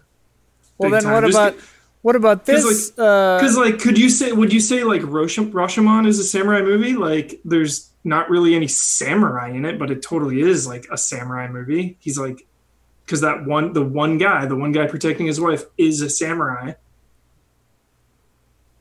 And like Hidden Fortress too is just like, you know, I, I feel like we, so many movies we've talked about are just about like the lone samurai or the group of ronin like I think there's more to it than that. Like Hidden Fortress, I think is a good example because it's so it's like the the samurai are just soldiers in that movie. We're not really following one like lone Ronin. We're just following the group of or like the antagonists are the armies that are samurai. well, riddle me this, Huber. Speaking of Ronin, what about Ronin Hell yeah, with because it has the like same themes. 1990 whatever? Yeah, What's in the case, man? Uh, because they're like wandering people with no masters, so it has like yeah. the the samurai theme. I mean, like- obviously very inspired. Well, and then Ghost Dog Way of the Samurai. He's Yeah. adhering a Jarmusch joint. Matthew Walden and I, our boy, but uh, uh, Ghost Dog Way of the Samurai. He's adhering to the Bushido code or whatever the Samurai code. yeah. Uh, I'm very See- inclusive when it comes to genres. I'm like, Same. you're you're cyberpunk. Come on in. I don't care if you're. Yeah, same, same. a lot I- of Kill katanas in cyberpunk fiction. Yeah. Kill Bill is almost like a food truck fusion of Yeah. like a bunch of different uh, backgrounds that maybe don't all blend together perfectly. Like at game trailers, do you remember that little street that had all the food trucks? Yeah. you'd see like an experimental Yes. one. It would be like Tex-Mex, Indian, Korean burritos. And you're like, that's, you're combining a lot there. Yeah, that's like four things, but sure. I feel like Kill Bill's like that because it opens with a Shaw Brothers logo, which is a kung fu production Yeah. company from Hong Kong, and then it has all these callbacks to samurai movies and some just to like Quentin Tarantino's favorite American grindhouse movies. It's it's just like a blend of Westerns. a bunch together. Well, and that's Tarantino's whole thing is just like homages to mo- to film wholesale, kind of. Yeah. But that's part of the reason why I don't classify it as a you know traditional as a as a solid like it's like if somebody says like what's your favorite samurai movie and you say Kill Bill that's great. Hmm. I'm not saying that's not okay. I'm just saying that like if I was going to steer somebody that like into watching samurai movies, that's not something I'd say like this represents all samurai movies because it's so many different other things that are involved in that. It's on the fringes. Does Yeah. it draw from samurai movie you know uh visuals and and some some lore and stuff yes definitely does um but uh i think that like i would i would say that doesn't necessarily represent what samurai movies are about sure. There we go. Definitive. Uh, Hug it out, Huber. Hug it out. back to the, back to the patron comments. Uh, I'm gonna butcher this. Celsinoric, Celsinoric. Uh, Akira Kurosawa's Yojimbo and Sanjuro, amazing films, great primer to black and white playthrough of Ghost of Tsushima, uh, which comes out in a week or whatever. Uh, Conrad Croncio, Croncio, Croncio, yeah. The time has come. One of the reasons I bumped up my Patreon pledge to reaction shot status was to, when the time was right, recommend to two, to to all of us the movie When the Last Sword is Drawn from 2002. This is the one I couldn't find. I couldn't get my hands on it. I even just And the- subscribed to Crunchyroll because the website listed it, but then it uh, Not there. isn't there. Oh, so you can't. that was like me with Shogun Assassin, Samurai Rebellion. One of those was One of them. not available anywhere. With not in the and I states. Like, Like, maybe if I I didn't I didn't think of trying a VPN until it was like minutes before we shot this. I was like, oh, I could have tried that. But uh, We'll track it down. This listener paid money yeah, just to we I, recommend this I movie want to us. to watch this movie. good. I just couldn't find it. I'm Several sorry. people recommended it. Yeah, it came up a few times, which is crazy. Maybe they're all from out of the states, and it's like way more available. Uh, here in the U.S., we are in a uh, dearth, a, a desert for when, When the, the- last sword is drawn. Uh, the I think it used to be on Netflix. Oh. uh, and then its license didn't get renewed. Um, Mibu Um, so it may the, still be on Japanese Netflix. Okay, I think it's because I searched for it on Amazon and it said not available in your region, so maybe it's on there somewhere else too. Uh, but anyway, Conrad continues. It's by far my favorite samurai movie and one of my favorite movies of all time. If you have not seen it, I implore you to do so before recording this episode. We have failed you. Forgiveness, please. The DVD, Ian, is eighty-three dollars, Whoo! the DVD. And there's only one left in stock. What region is it? Let's buy it. oh wait, this one is. Region two. Here's like a old-looking one that's only eighteen bucks. Hubert, no shit. If we weren't in the end times, I would say let's buy it and we would we would get together and watch it. We'd get Matthew Walden. Seriously. we, we'd force Tokyo Slim to drive down here, fly, I guess, and we would all watch it. Uh, but We're gonna need that eighteen dollars for the penicillin for Yeah. like apocalypse wounds. Yeah, I don't know what region Money this is scarce. eighteen for our dollar one is. bandages and half scissors, so that we can craft anything we want. Oh, this one is o- the eighteen dollar one is Korean only. Lang- Oh. uh, subtitles Korean, language Korean. Hey, well, I, well, in that case, it's bad. But I, I bought a uh, Spanish, I think, Blu-ray for Bring Me the Head of Alfredo Garcia because it literally wasn't available in in America. that movie is awesome. Um, we should do like a Peckinpah episode and get really depressed. Um, I bought like- a DVD of uh, Red Sun, uh, and I did not realize I was buying it from England ah, because it's not available in the U.S. So it's like not here yet. I was gonna watch it, you know, again before. I've I've seen it several times before, but it that's uh, kind of a weird Western samurai movie uh, with uh, Charles Bronson, Toshiro Mifune, uh, Alain Delon, and uh, somebody somebody else is in that movie. that sounds cool. But uh, yeah, it's like he uh it's it's a, it's set here in the US and Toshiro Mifune is as a samurai comes over and like tries to recover a stolen sword. It's essentially like uh like Rush Hour or whatever, but before you know Rush Hour and not comedic at all. It's more of a drama, but same setup. Rush Hour, Charles but a Bronson drama. and Toshiro Mifune. Rush hour minus the laughs. Yeah. Yes. So Rush Hour. yeah. Boom. Very right. similar. Boom! Boom. Eat it, Rush Hour. Rush Hour is fine. Rush Hour is fine. Uh, Conrad Love continues. Also, do an anime shout out to Ninja Scroll, one of the prettiest movies ever made. First anime I ever saw. Morgan Mahala. Also, quick shout out to Anime Samurai, Afro Sam, Afro Samurai, Samurai Champloo, Samurai Jack. They all tell great stories, stylized in a great way. I love Samurai need- Champloo. I've been rewatching that these last couple weeks. It's fun. I The need to Cowboy rewatch it. Director Watanabe. Yeah. It's also the person who animated Kill Bill, the little animated sequence. Ah, they were, yeah. I think, one of the directors or lead animators on Samurai Champloo.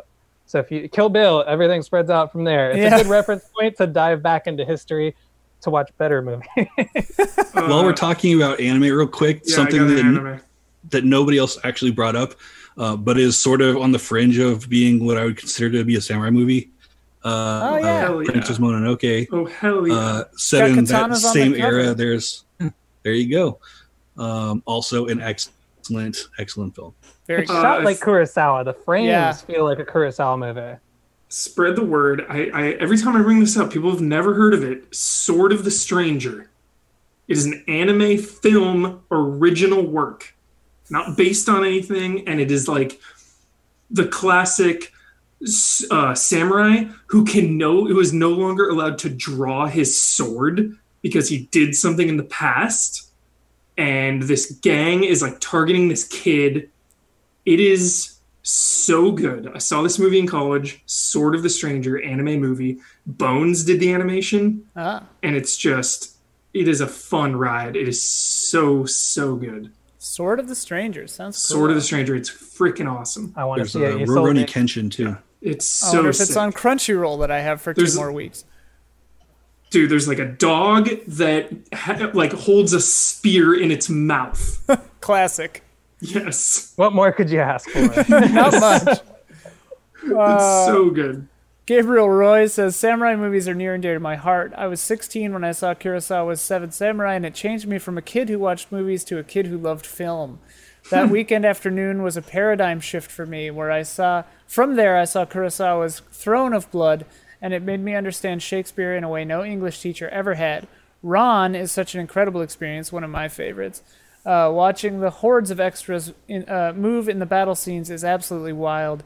Yojimbo and Sanjuro are so influential and incredibly entertaining. Like without Kurosawa, there would be uh, the number of best Western films from the '60s would not exist. Fistful of Dollars, Magnificent Seven, to name two of them.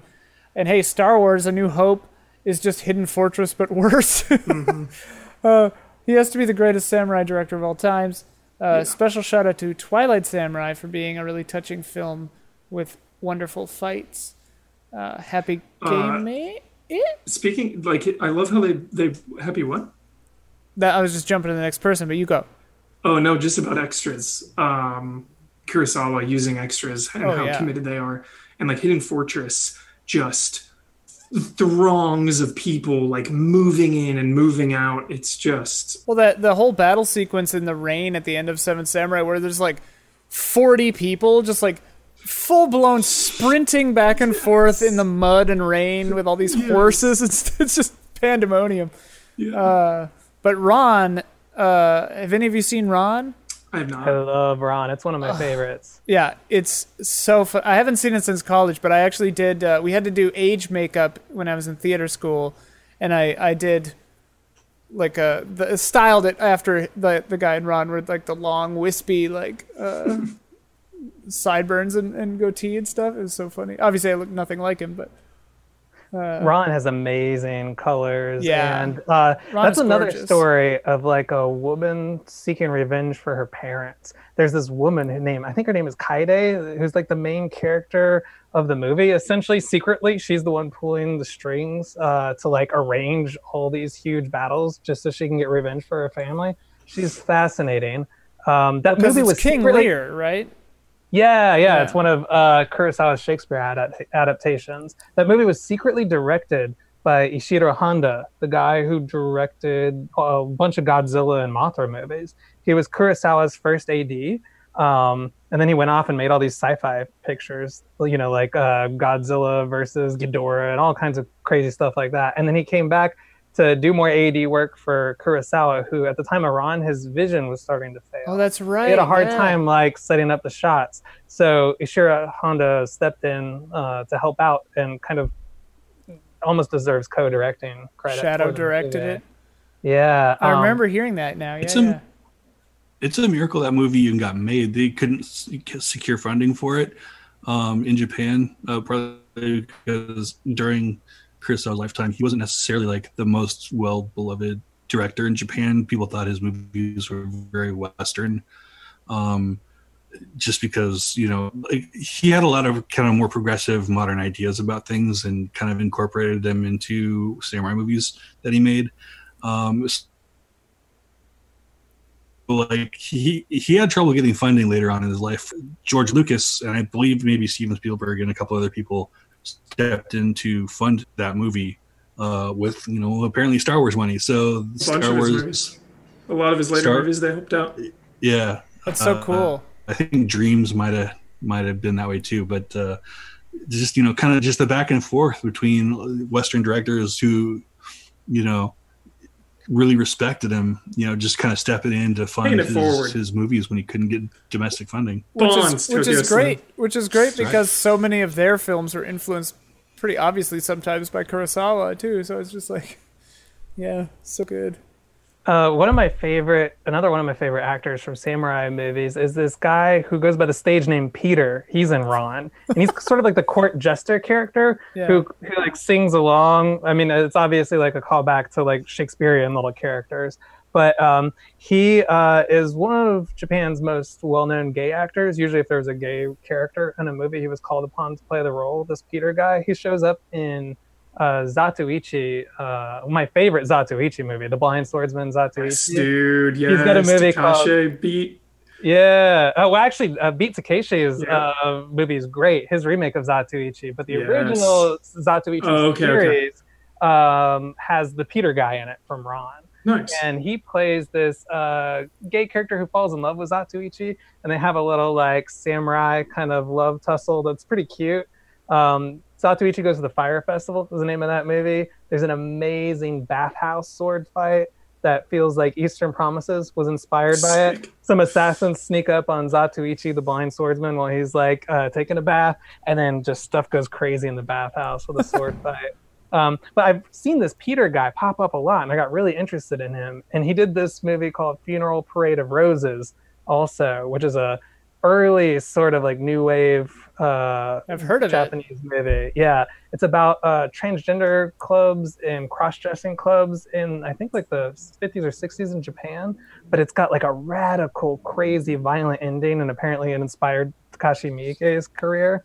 So I've seen this Peter guy pop up in a lot of my favorite Japanese movies. So I would say keep an eye on him. Watch out for him. Anytime you see him in the IMDb list of a movie, he's so cool and so funny and has like a big range. Uh, so I highly recommend any movie with a guy named Peter in it. I Any love that he's just movie. called Peter. yeah. Who's that? Right. Oh, it's Peter. so hype. Uh, you uh, posted the trailer, I think, for that movie on. oh, no, we're kind of uh, losing you. We've been uh, kind of losing you throughout. Oh, Twitter or something. I immediately Oh. to like go sign up for for Kanopy the other day. Oh, cool. Cool. Yeah, I think uh, Funeral Parade of Roses is on Kanopy. Kanopy's got a good selection of classic films. Like you can even catch Seven Samurai on there for free. Last time I oh checked. wow. Yeah. Oh. Uh, sorry. We yeah we kind of lost you there for a minute there. Tokyo Slim kind of was dipping in and out. Uh, hopefully it's back to normal now that you Uh, look frozen. Uh, modern perils of podcasting with internet. speed. Internet woes. Uh, continuing with uh, patrons here. Happy Gaming, 13 Assassins is a modern masterpiece. Uh, I'd say on par with Seven Samurai, though uh, both films specifically shine from the era they were created in. 13 Assassins has a villain we are brutally shown why we need to see brought down, and that context makes the story of a band coming together especially powerful, as we have a burning desire to see the character brought to violent justice. Colt Smith this is a long one. Let me see if I can parse it down a little bit. Uh, finally arrived at my favorite category of films. Kurosawa, easily my favorite director of all time, and I feel strongly that Toshiro Mifune is the greatest actor that has ever graced the screen. Now, that isn't to say that I'm not only familiar with their work, I am a voracious consumer of all samurai media, so here we go. Uh, favorite samurai film of all time is without a doubt Seven Samurai. Second favorite is Ran. Kagemusha, Throne of Blood, Sanjuro, Yojimbo, Sword of Doom, M- uh, Musashi Trilogy, Zatoichi, uh, uh, Lone Wolf and Cub, uh, uh, Twilight Samurai, Sukiyaki Western Django, first mention of Nice. that, uh, Sure which I've seen, and that is a bonkers movie. uh, 13 Assassins, Harakiri, Death of a Samurai, Zatoichi, uh, just so many. And then they shouted out Last Samurai with Tom Cruise. I was gonna ask, dude. Yes. Which uh, they think is a great so look at much dis- samurai culture, not definitely yeah. from a white savior film like most think it is. Tom Cruise is absolutely yes. not the hero of that film, nor does he do a whole yeah. lot to help. He's just here to learn and grow and witness.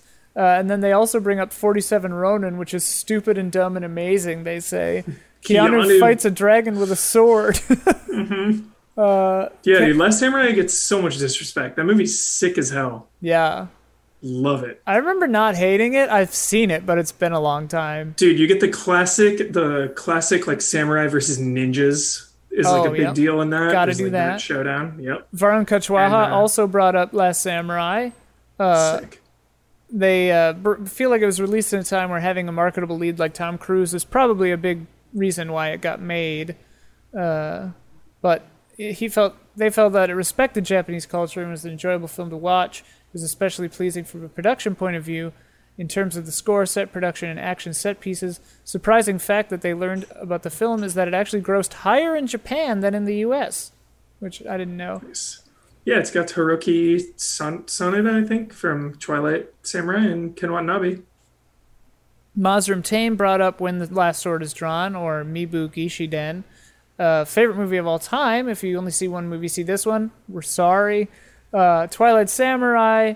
Uh, Ken Watanabe is great in, oh boy, Yurusare Zarumand or Unforgiven. Uh, honorable mentions Zatoichi, Any Virgin. Ichi, female Zatoichi. Sword of Doom, hey. Sword. of- Lady Snowblood, hey. Hey. Rini Kenshin. Am I on the bottom? Hi. Yeah, you're you're below me. yeah, it's Huber over here, or there. Huber there actually. You're down, and then Tokyo's over there. Uh, Lone Wolf and Cub, Musashi, a bunch of other ones. Uh, Tokyo Slim, you put notes in here, but I've got you here, so there you go. Uh, I I asked uh, what the best director was, and pretty much everybody said Kurosawa. uh, but Happy Gaming also brought up Miike. But I mean, every I mean, Kuros, like, let's be real. Because just he has so many, too. Yeah, yeah. You know? So Uh, many amazing ones. And I, I asked, uh, and we've kind of basically talked on this, so we don't have to dwell here, but I asked how samurai films in, influence westerns and then how westerns influenced samurai films. I think we've kind of uh, run the gamut on that, but Conrad uh, Croncio, sorry, uh, brought up Sukiyaki Western Django again, uh, which I forgot was Takashi Miike. That was one of the first times I think I saw like Quentin Tarantino presents. Was that was that him? That And he's in it. Yeah, he's oh in yeah, he's in it too. part, That's right. yeah. Yeah, yeah, yeah, yeah, yeah. Um, but yeah, some some good comments on that. But we've basically uh, co- talked about that. Richard Flowers brought up that John Ford was one of Kurosawa's favorite directors, which I did not know that. Um, but it makes sense. uh, and then uh, let's see here. I asked uh, what the best 45 minute battle sequence was in a samurai film. Uh, Silent That's a Consonant. loaded Trap question. answer. yeah, got it. Got, uh, Silent Consonant got the correct answer. Said, "Is it 13 Assassins?" Um, but Richard about- Flowers also brought up, not sure on the total length, but the last half of Seven Samurai, pretty good, pretty good long battle too. Does anyone have a favorite samurai duel? Ooh, Like a one on one? Because I like the one on one fights a lot more than the big battles. well, that's the funny thing with katana combat, right? Is it's like one cut, one kill. It's so they're they're mm-hmm. less like you're used to. I mean, it's more, I guess, like a western where it's just like the showdown, like one shot and you're dead. The one, the one, the first one that comes to mind is the end of Thirteen Assassins, but It's a good one. And Blade of the Immortal had a really sick Blade- one yeah. too. My favorite one probably is at the end of the Samurai trilogy. One of your listeners or viewers brought up uh, that that series of movies. It's about uh, Musashi Miyamoto, a real life samurai, and it's sort of like a long, kind of Gone with the Wind, sweeping epic, maybe with a lot less racism. But uh, one, one can only hope. yeah, it's a bit of a slog to get through all three of those movies, but by far the end culminates in a beautiful, beautiful duel, and it's sunset at a beach while the ocean waves are reflecting a red sun, and there are these two dudes on the beach with the wind blowing, and they have their final sword fight duel So dope. showdown, and you're like, cool. this is the whole reason samurais and movies and samurai movies even came into being was to have this one scene. It's so sweeping and So archetypal sick. and Yeah, I would even say don't watch all three of those movies unless you're in for a long haul. But maybe if you have a streaming service, click on the last five minutes of the, of the final movie just to see that sword fight. It's beautiful. Sick. It reminds me of uh, the game Samurai Gun. They have a sunset showdown battle moment in there. Oh, it's a great place for a showdown. Yeah. Uh, I also asked kind of just a dumb troll question: uh, color black and white? Uh, and I actually got I, like I didn't expect anyone to really answer this because it's such a silly question, but like uh, I actually got some nice answers to this. Colt Smith, uh, color black and white is a difficult choice. Some of the color films are just so damn fantastic, but black and white is so classic. I mean, Ran wouldn't be the same film without its beautiful color coded shots, armies, locales, and characters.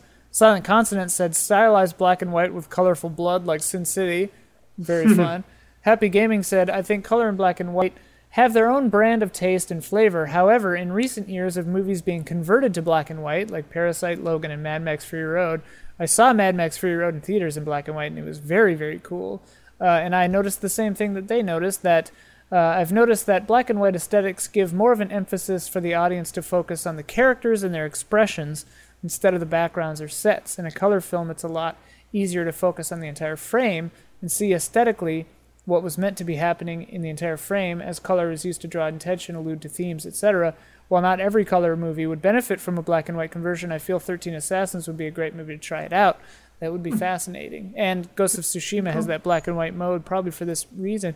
But yeah, when I saw, uh, and I've talked about this before, but when I saw Fury Road in black and white, that was the thing I noticed is like the performances changed. They like felt different. Like Charlize Theron, I was noticing like smaller details in her performance, and the action was like not that it was hard to follow because that movie's brilliant, but like I noticed fine details uh, in action, like how well choreographed and staged, like dudes crawling on parts of trucks I hadn't seen before.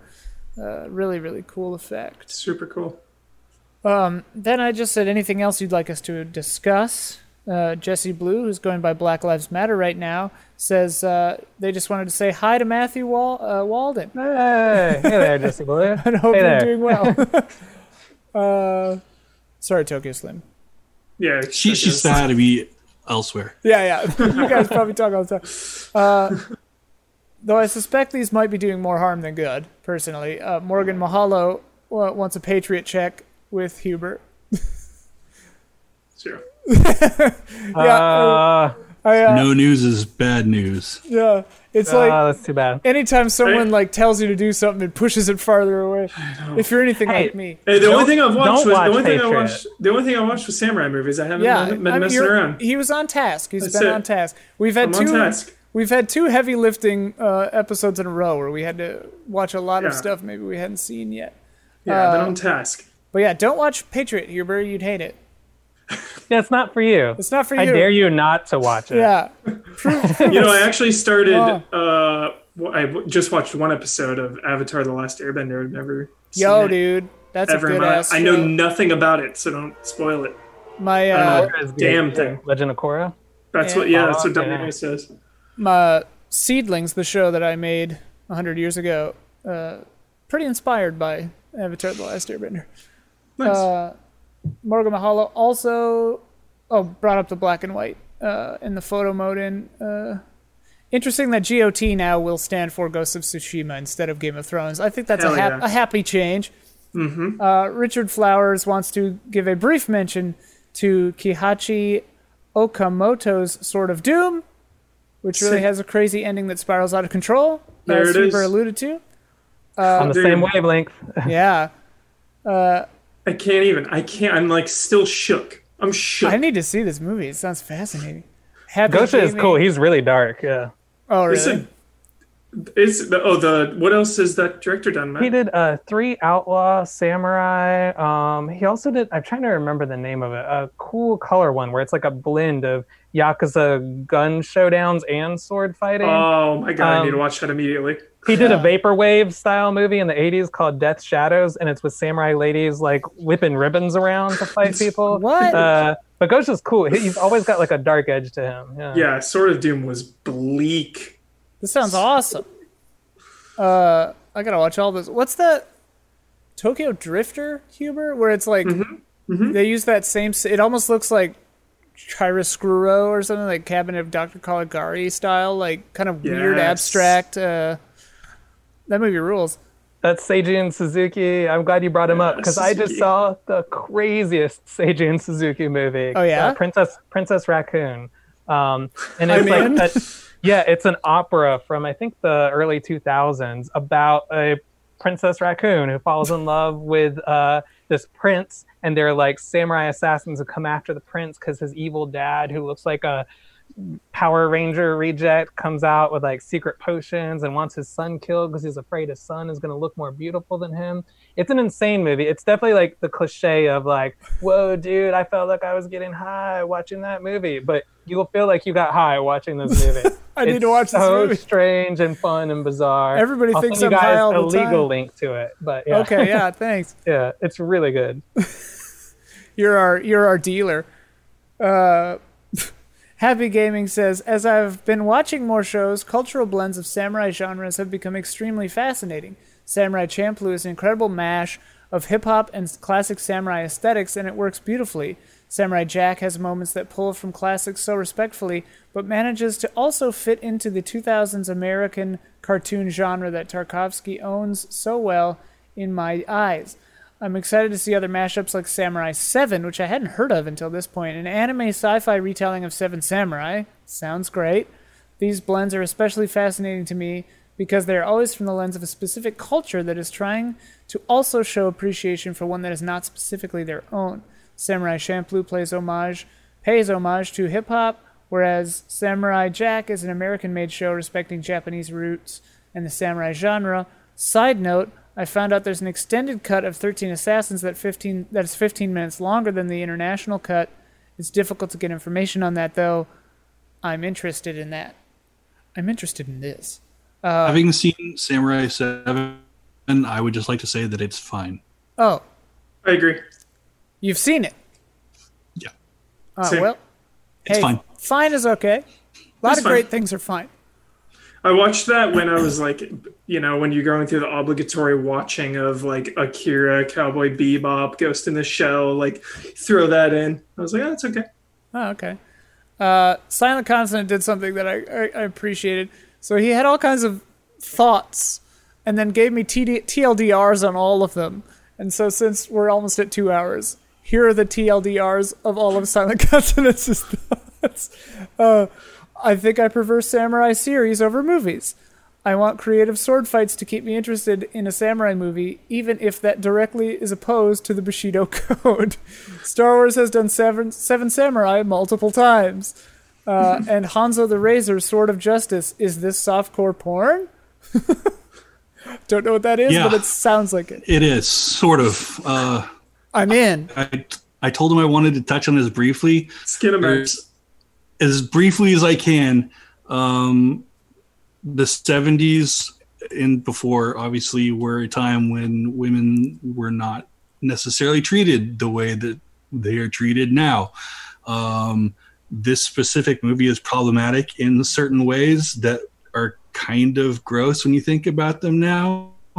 Maybe they were kind of gross then. There was kind of the point. This was a shocking. This was a very, very like um, uh, like pulpy exploitation style movie uh, where Hanzo the Razor is kind of a he's like a detective uh, for for samurai type of deals, and he goes around and he kind of sexually assaults women in order to gain their testimonies and prosecute bad people.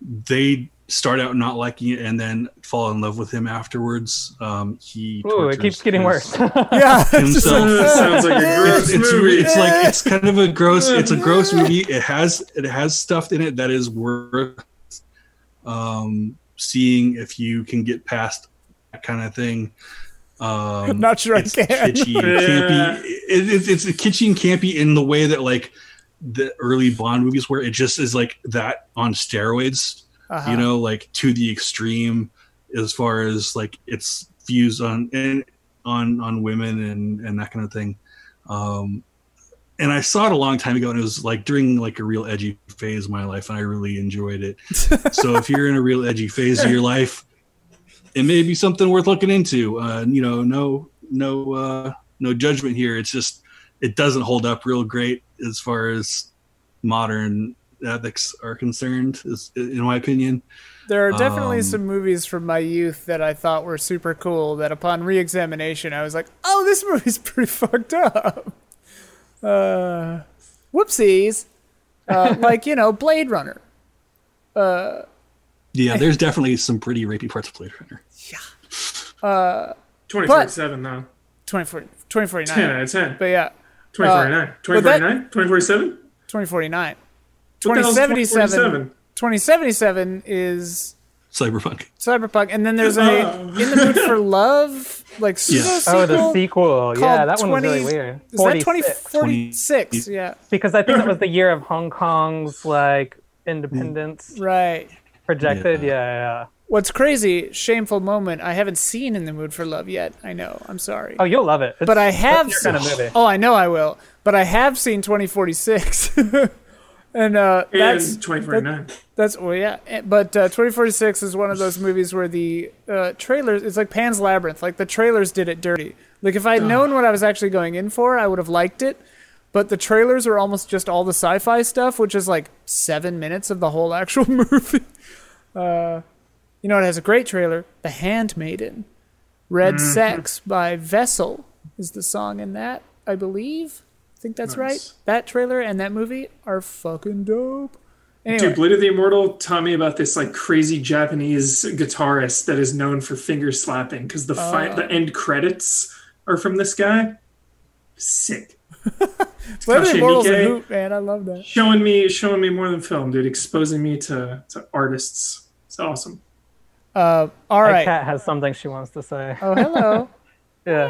Uh, and well, it's funny while she's here. I actually had some cat samurai movies to recommend. Lay if 'em you don't on mind. Lay 'em I'll- on I'll be really quick about it. So, one is called Kuroneko, which uh, is about some women who get killed by samurai. Unfortunately, at the beginning of the movie, um, they're treated terribly, but the rest of the movie they treat samurai terribly. They become ghosts. They become cat ghosts, and they haunt samurai and it's a critique of samurai who use their roles as protectors and their power to mistreat the people they're supposed to be helping. So it feels very timely. Yeah. Um, and then it's got crazy cat ghosts. It's part of a genre, actually. There's a genre in Jap- in Japan called Bakeneko, which is short for like ghost cat or yeah. ghost Neko monster. is cat, right? Yeah, and there's a couple of good movies in that genre. Another Meiko Kaji from Lady Snowblood, another one of her movies, is called uh, The Blind Woman's Curse. And that one has some excellent haunted cat stuff in it. And uh, it's got a cool storyline where these women in a Yakuza samurai gang have a dragon tattoo across their backs, but they have to stand next to each other to show the whole picture Sick. of the dragon. Oh, and Meiko cool. Kaji, the leader, has the dragon's head on her back. Very Um, cool. Yeah, so and there's, this, there's this crazy serial killer who, like, all of a sudden you see these tattooed backs show up, like, nailed to a wall, and you're like, uh oh, somebody's coming after these people. Um, so it's pretty intense and scary, but awesome sword fights, awesome Meiko Kaji stuff. It's part of a that's part of a genre called, uh, if we want to talk about problematic stuff, there's a genre called Ero Guro, which is short for erotic grotesque nonsense. Um, and that's a whole category of like samurai movie and exploitation movies in the 70s where it's just kind of surreal David Lynch stuff that's a little violent, a little upsetting, very artsy. Um, I got really into samurai ghost stuff. I watched a lot of those, and a lot of those you don't unfortunately see a lot of movies with women as samurai, even though there were samurai women in the early stages of samurai history. I forgot they had a specific name. I think it was Onna-bugeisha, but there were women samurai who fought along men samurai, and they just haven't gotten around to at least bringing any of those movies over. That'd be a cool America movie. Yeah. because I haven't seen them. But I got obsessed with like women on sort of the edges of samurai society taking their revenge. There's another good horror movie called Onibaba, which is two women who uh, they sort of take over and ambush these samurai dudes, kill them, take their clothes, and sell their clothes for food, and take their swords and shields, and they throw them down this well. It's almost like the ring. Um, and then uh, they get this creepy demon mask, the Onibaba mask, and they use that to haunt people in this cornfield. It's almost like a Japanese samurai Children of the Corn with reve- with revenging demon women. So Sounds awesome. yeah, it's great. It's really cool. So those are my three horror samurai women badass recommendations. I love that. I love how uh, Hausu fits into erotic nonsense and Cat Ghost. It does. It's part of Erogoro or yeah, Eroguro and uh, Bakeneko. Yeah, both of it's those got it all. That movie transcends genre. Uh, Hausu or just House is fantastic. By the Yeah, way, yeah, it's really cool. I watched it a while ago and it was so good. I think I talked about it last month or something, maybe or two months ago. But like, oh my god, that movie. I rewatch it like every few years. It's good. Yeah. yeah, it's on uh, Criterion Channel, I think. So it's it's Yes, it is. yeah. Have you seen this, Huber? No. You I gotta think watch you would House. enjoy dude. it. How Yeah. much is It's Criterion Channel? electrifying. I paid a hundred for the year. I think Okay, it's a yearly thing. it's like ten a month, whatever. Yeah, not necessarily. You can do You it don't monthly, have but to. the year is a better value. They have if so you're much good stuff. Gonna on watch there, a lot of dude. stuff. dude. Criterion Channel is real good, and Yeah, they dude. they do what I really love, and I think you'd appreciate Huber, is they do a few different things that are really cool. They do like collections, you know, so they'll be like directed by Kurosawa is one they have right now, and it's just like you click on that and you can see all this stuff. They also do like this actor, you know, is in a bunch of stuff, and then they also do cool stuff with like a feature and a short. So like they'll sh- they'll show a short and then a feature that have something to do with each other. They do double features of movies that it, it really feels like kind of like an art house movie theater experience. Um, yeah. Also, So like I haven't app checked out the the Alamo Drafthouse online thing that they have now too, which looks cool. Do they just have a browser based, or is it? No, Xbox there's a Live Roku. or- There's a Roku app at least. I use it on my TV. Uh, Nope. works well. Uh, yeah, before we get into the quote challenge, is there anything else that anybody wants to say that we haven't had a chance to touch on yet? I would be in a samurai gang with all three of you. Hell yeah. Same, dude. And we could get it. What would the tattoo? Would we get a ghost cat tattoo across all our backs? Oh, I'd love that. I'd be so happy. And if anybody messes with any one of you, they have to deal with me. Yeah. And we, 'Cause we samurai should, bonds are tight. we, we should be called the erotic nonsense gang. Whatever Japanese for I that love is, the, that's our name, the erotic nonsense gang. Uh, Tokyo Slim, do you have anything else? Final thoughts at all before we see how bad we do at the quote challenge that you made for us this month? I month? don't stall for time while I pull up the uh, quote challenge. Oh, I've got it Stall here. for I've time. got Stall it. for time. I've got it here. Oh, okay, good. Yours are always so not have it hard. Yeah. Like I, when I'm listening, I rarely get them. I got that Wayne's World shoplifting one though. I knew that one. the marriage is punishment for shoplifting. oh yeah. Well, here uh, I'll I'll read you the ones from last month that we didn't get. Uh, and Matthew, maybe uh, you'll see if you can get them too this this time. I do Uh, want to say Samurai are friggin' awesome. That's that's it. Samurai are cool.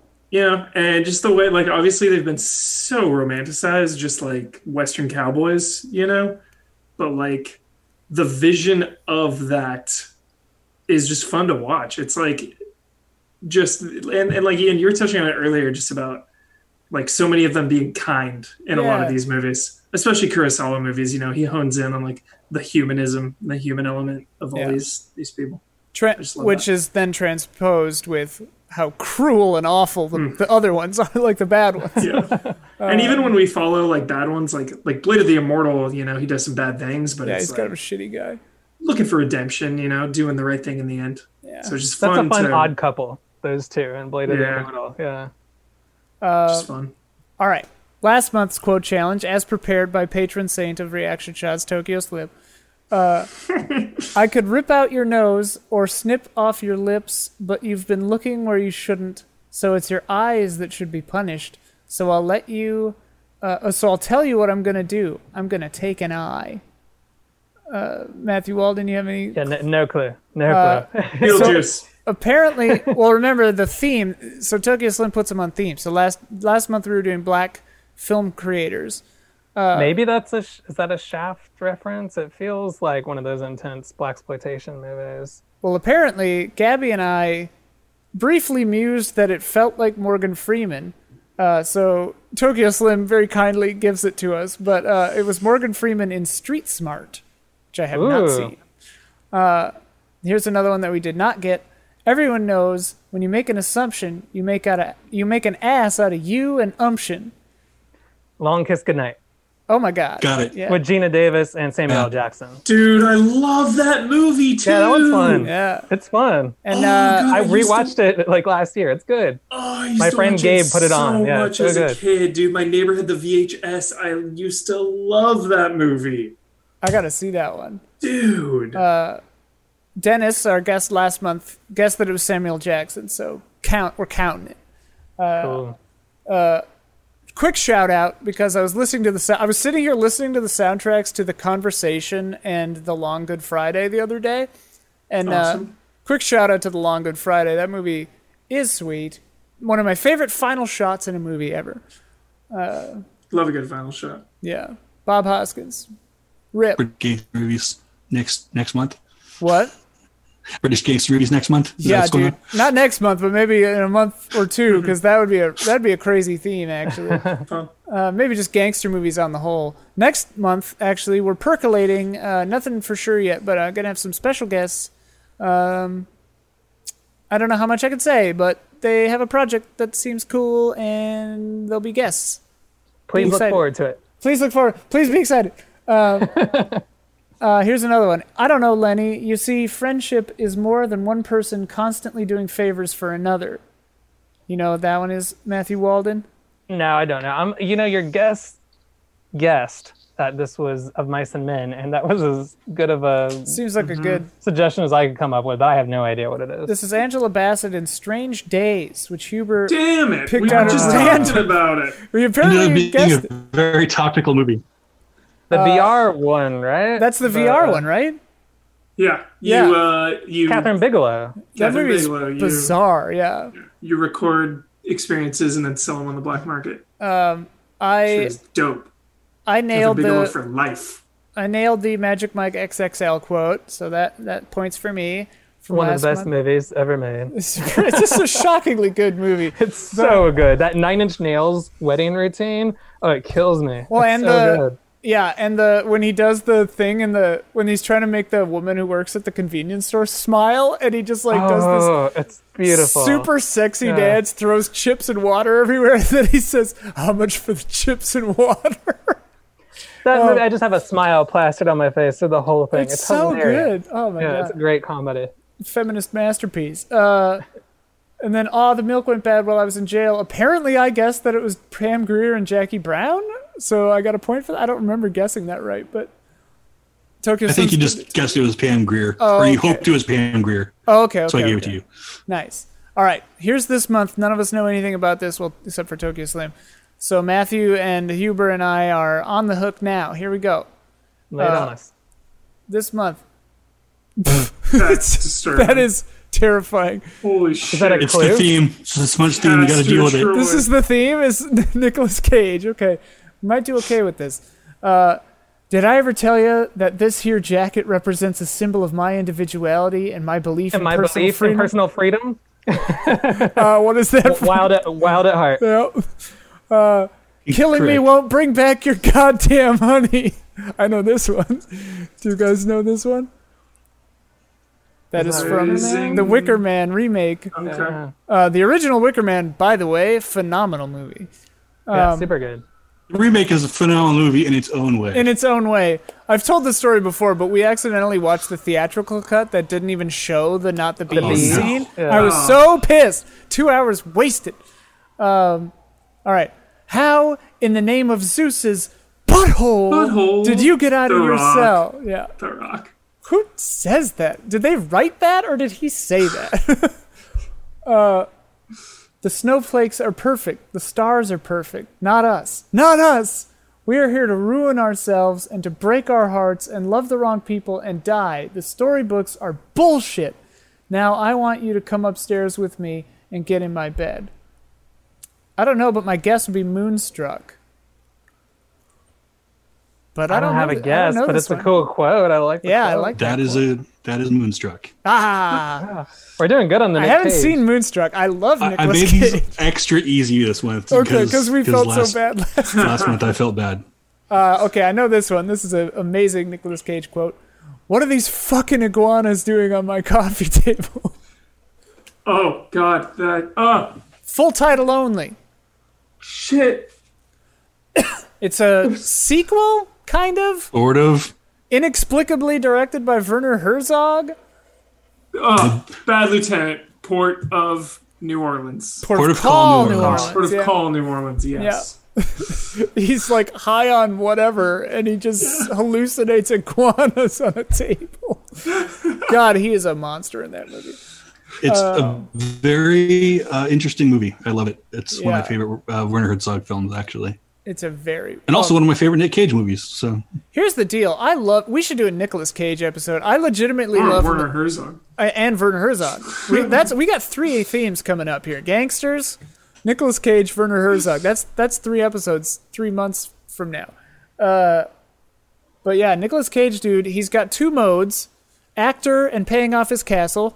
Sometimes they converge, but I always have a great time with Nicolas Cage. Shout out to Mandy.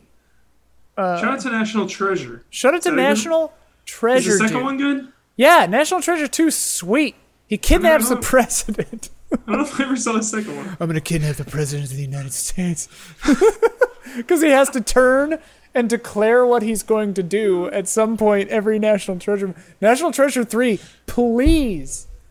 Please. Anyway, yeah, It feels like a movie that would be kickstarted. I will kickstart National Treasure 3. I have no purview over that. No way to make it to do a GoFundMe for National Treasure 3. Um, well, we've gone for two hours. Thank you so much uh, to both of you guests for being here with us today. no doubt. Thank you to the listeners and to the uh, everything else's. Uh, I need to say something, Matthew. Uh, thank you. This has been a highlight of quarantine.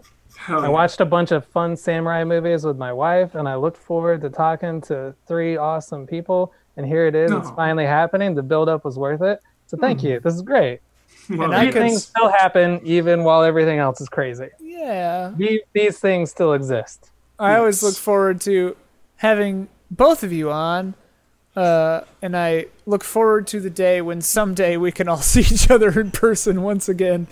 yeah, thanks uh, for going easy on the quotes this time, uh, Tuggy. all Nick Cage quotes from now from now Yeah, on. Nick Cage only. Uh, we nailed it. We got them all. Good. Five out of five. Watch the Witch- Witches of Eastwick. I think you'd all love it. Uh, movie is bonkers. Uh, shout out tier. Patreon.com slash easy allies. There is a tier called the shout out tier wherein you get a shout out. The people who get shout outs are El Thanis, Greg the Dark Knight Kettering, Caleb Togi Crawford, Blue, and Black Lives Matter, sponsored by Jesse Blue. Thank you so much. And that is very, very true. Um, thank you both so much. Good. What? Tsushima next week. I'm in it. I'm not in it, but like I'm gonna be playing it. So Oh, I was like, you're in it? I'm not in it. I'm not. Cameo. I'll be, I'll be in it. I'll be engrossed in it. I'm yeah. The whatever day that I can't remember the day that that comes out, I think it's uh, the 14th. yeah, that's a big day. We got Ghost of Tsushima and Paper Mario, which I'm very excited Yeah. about. Uh, so pumped on that. Getting getting in on both of those day one. Going to be a real weird breakneck uh, transition between the two. Paper Mario in the day, Ghost of Tsushima at night. I'm still very sad that we haven't been seeing any memes uh, combining those two games like they did for Doom and Animal Yeah, Crossing. What the heck? Get on it.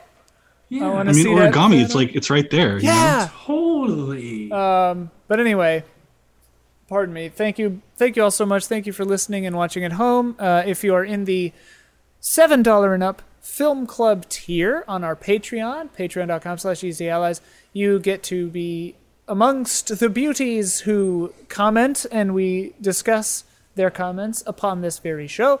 You get this show early, uh, whenever usually whenever we shoot it. Uh, which this time will be a week early. Sometimes it's a day early. Sometimes it's three days early. It's it's a fun surprise. If you like to be surprised, hop in Fast and loose. fast and loose. All right. Time travel. Yeah. Uh, well, we will see you next month with special guests here on Reaction Shots once again, and then after that, we'll do Nicolas Cage gangsters or Werner Herzog. Uh, we got we got shows planned out now. It's gonna be great, and I'm probably gonna have you both back on for that. I'm here for Nick Cage. You know it. Any day. Uh, yeah, The baby, yeah, entire reaction shot's dedicated to Nick Cage. I am not kidding. Oh, it's hilarious. I, I assume Matthew Walden and Tokyo Slim both Oh. have plenty to say on Nicolas Cage. Let's get Nick Cage on. He's probably not up to anything right now. Yo, if someone knows Nicolas Cage, yeah. please. Let's get let's make this happen. All right, would be- everybody. Yo, That'd Nick Cage, we're celebrating your entire career. Are you in? Talking about Vampire's Kiss for four hours. Legitimately love that movie. That movie is fantastic. Um, all right. Goodbye, everyone.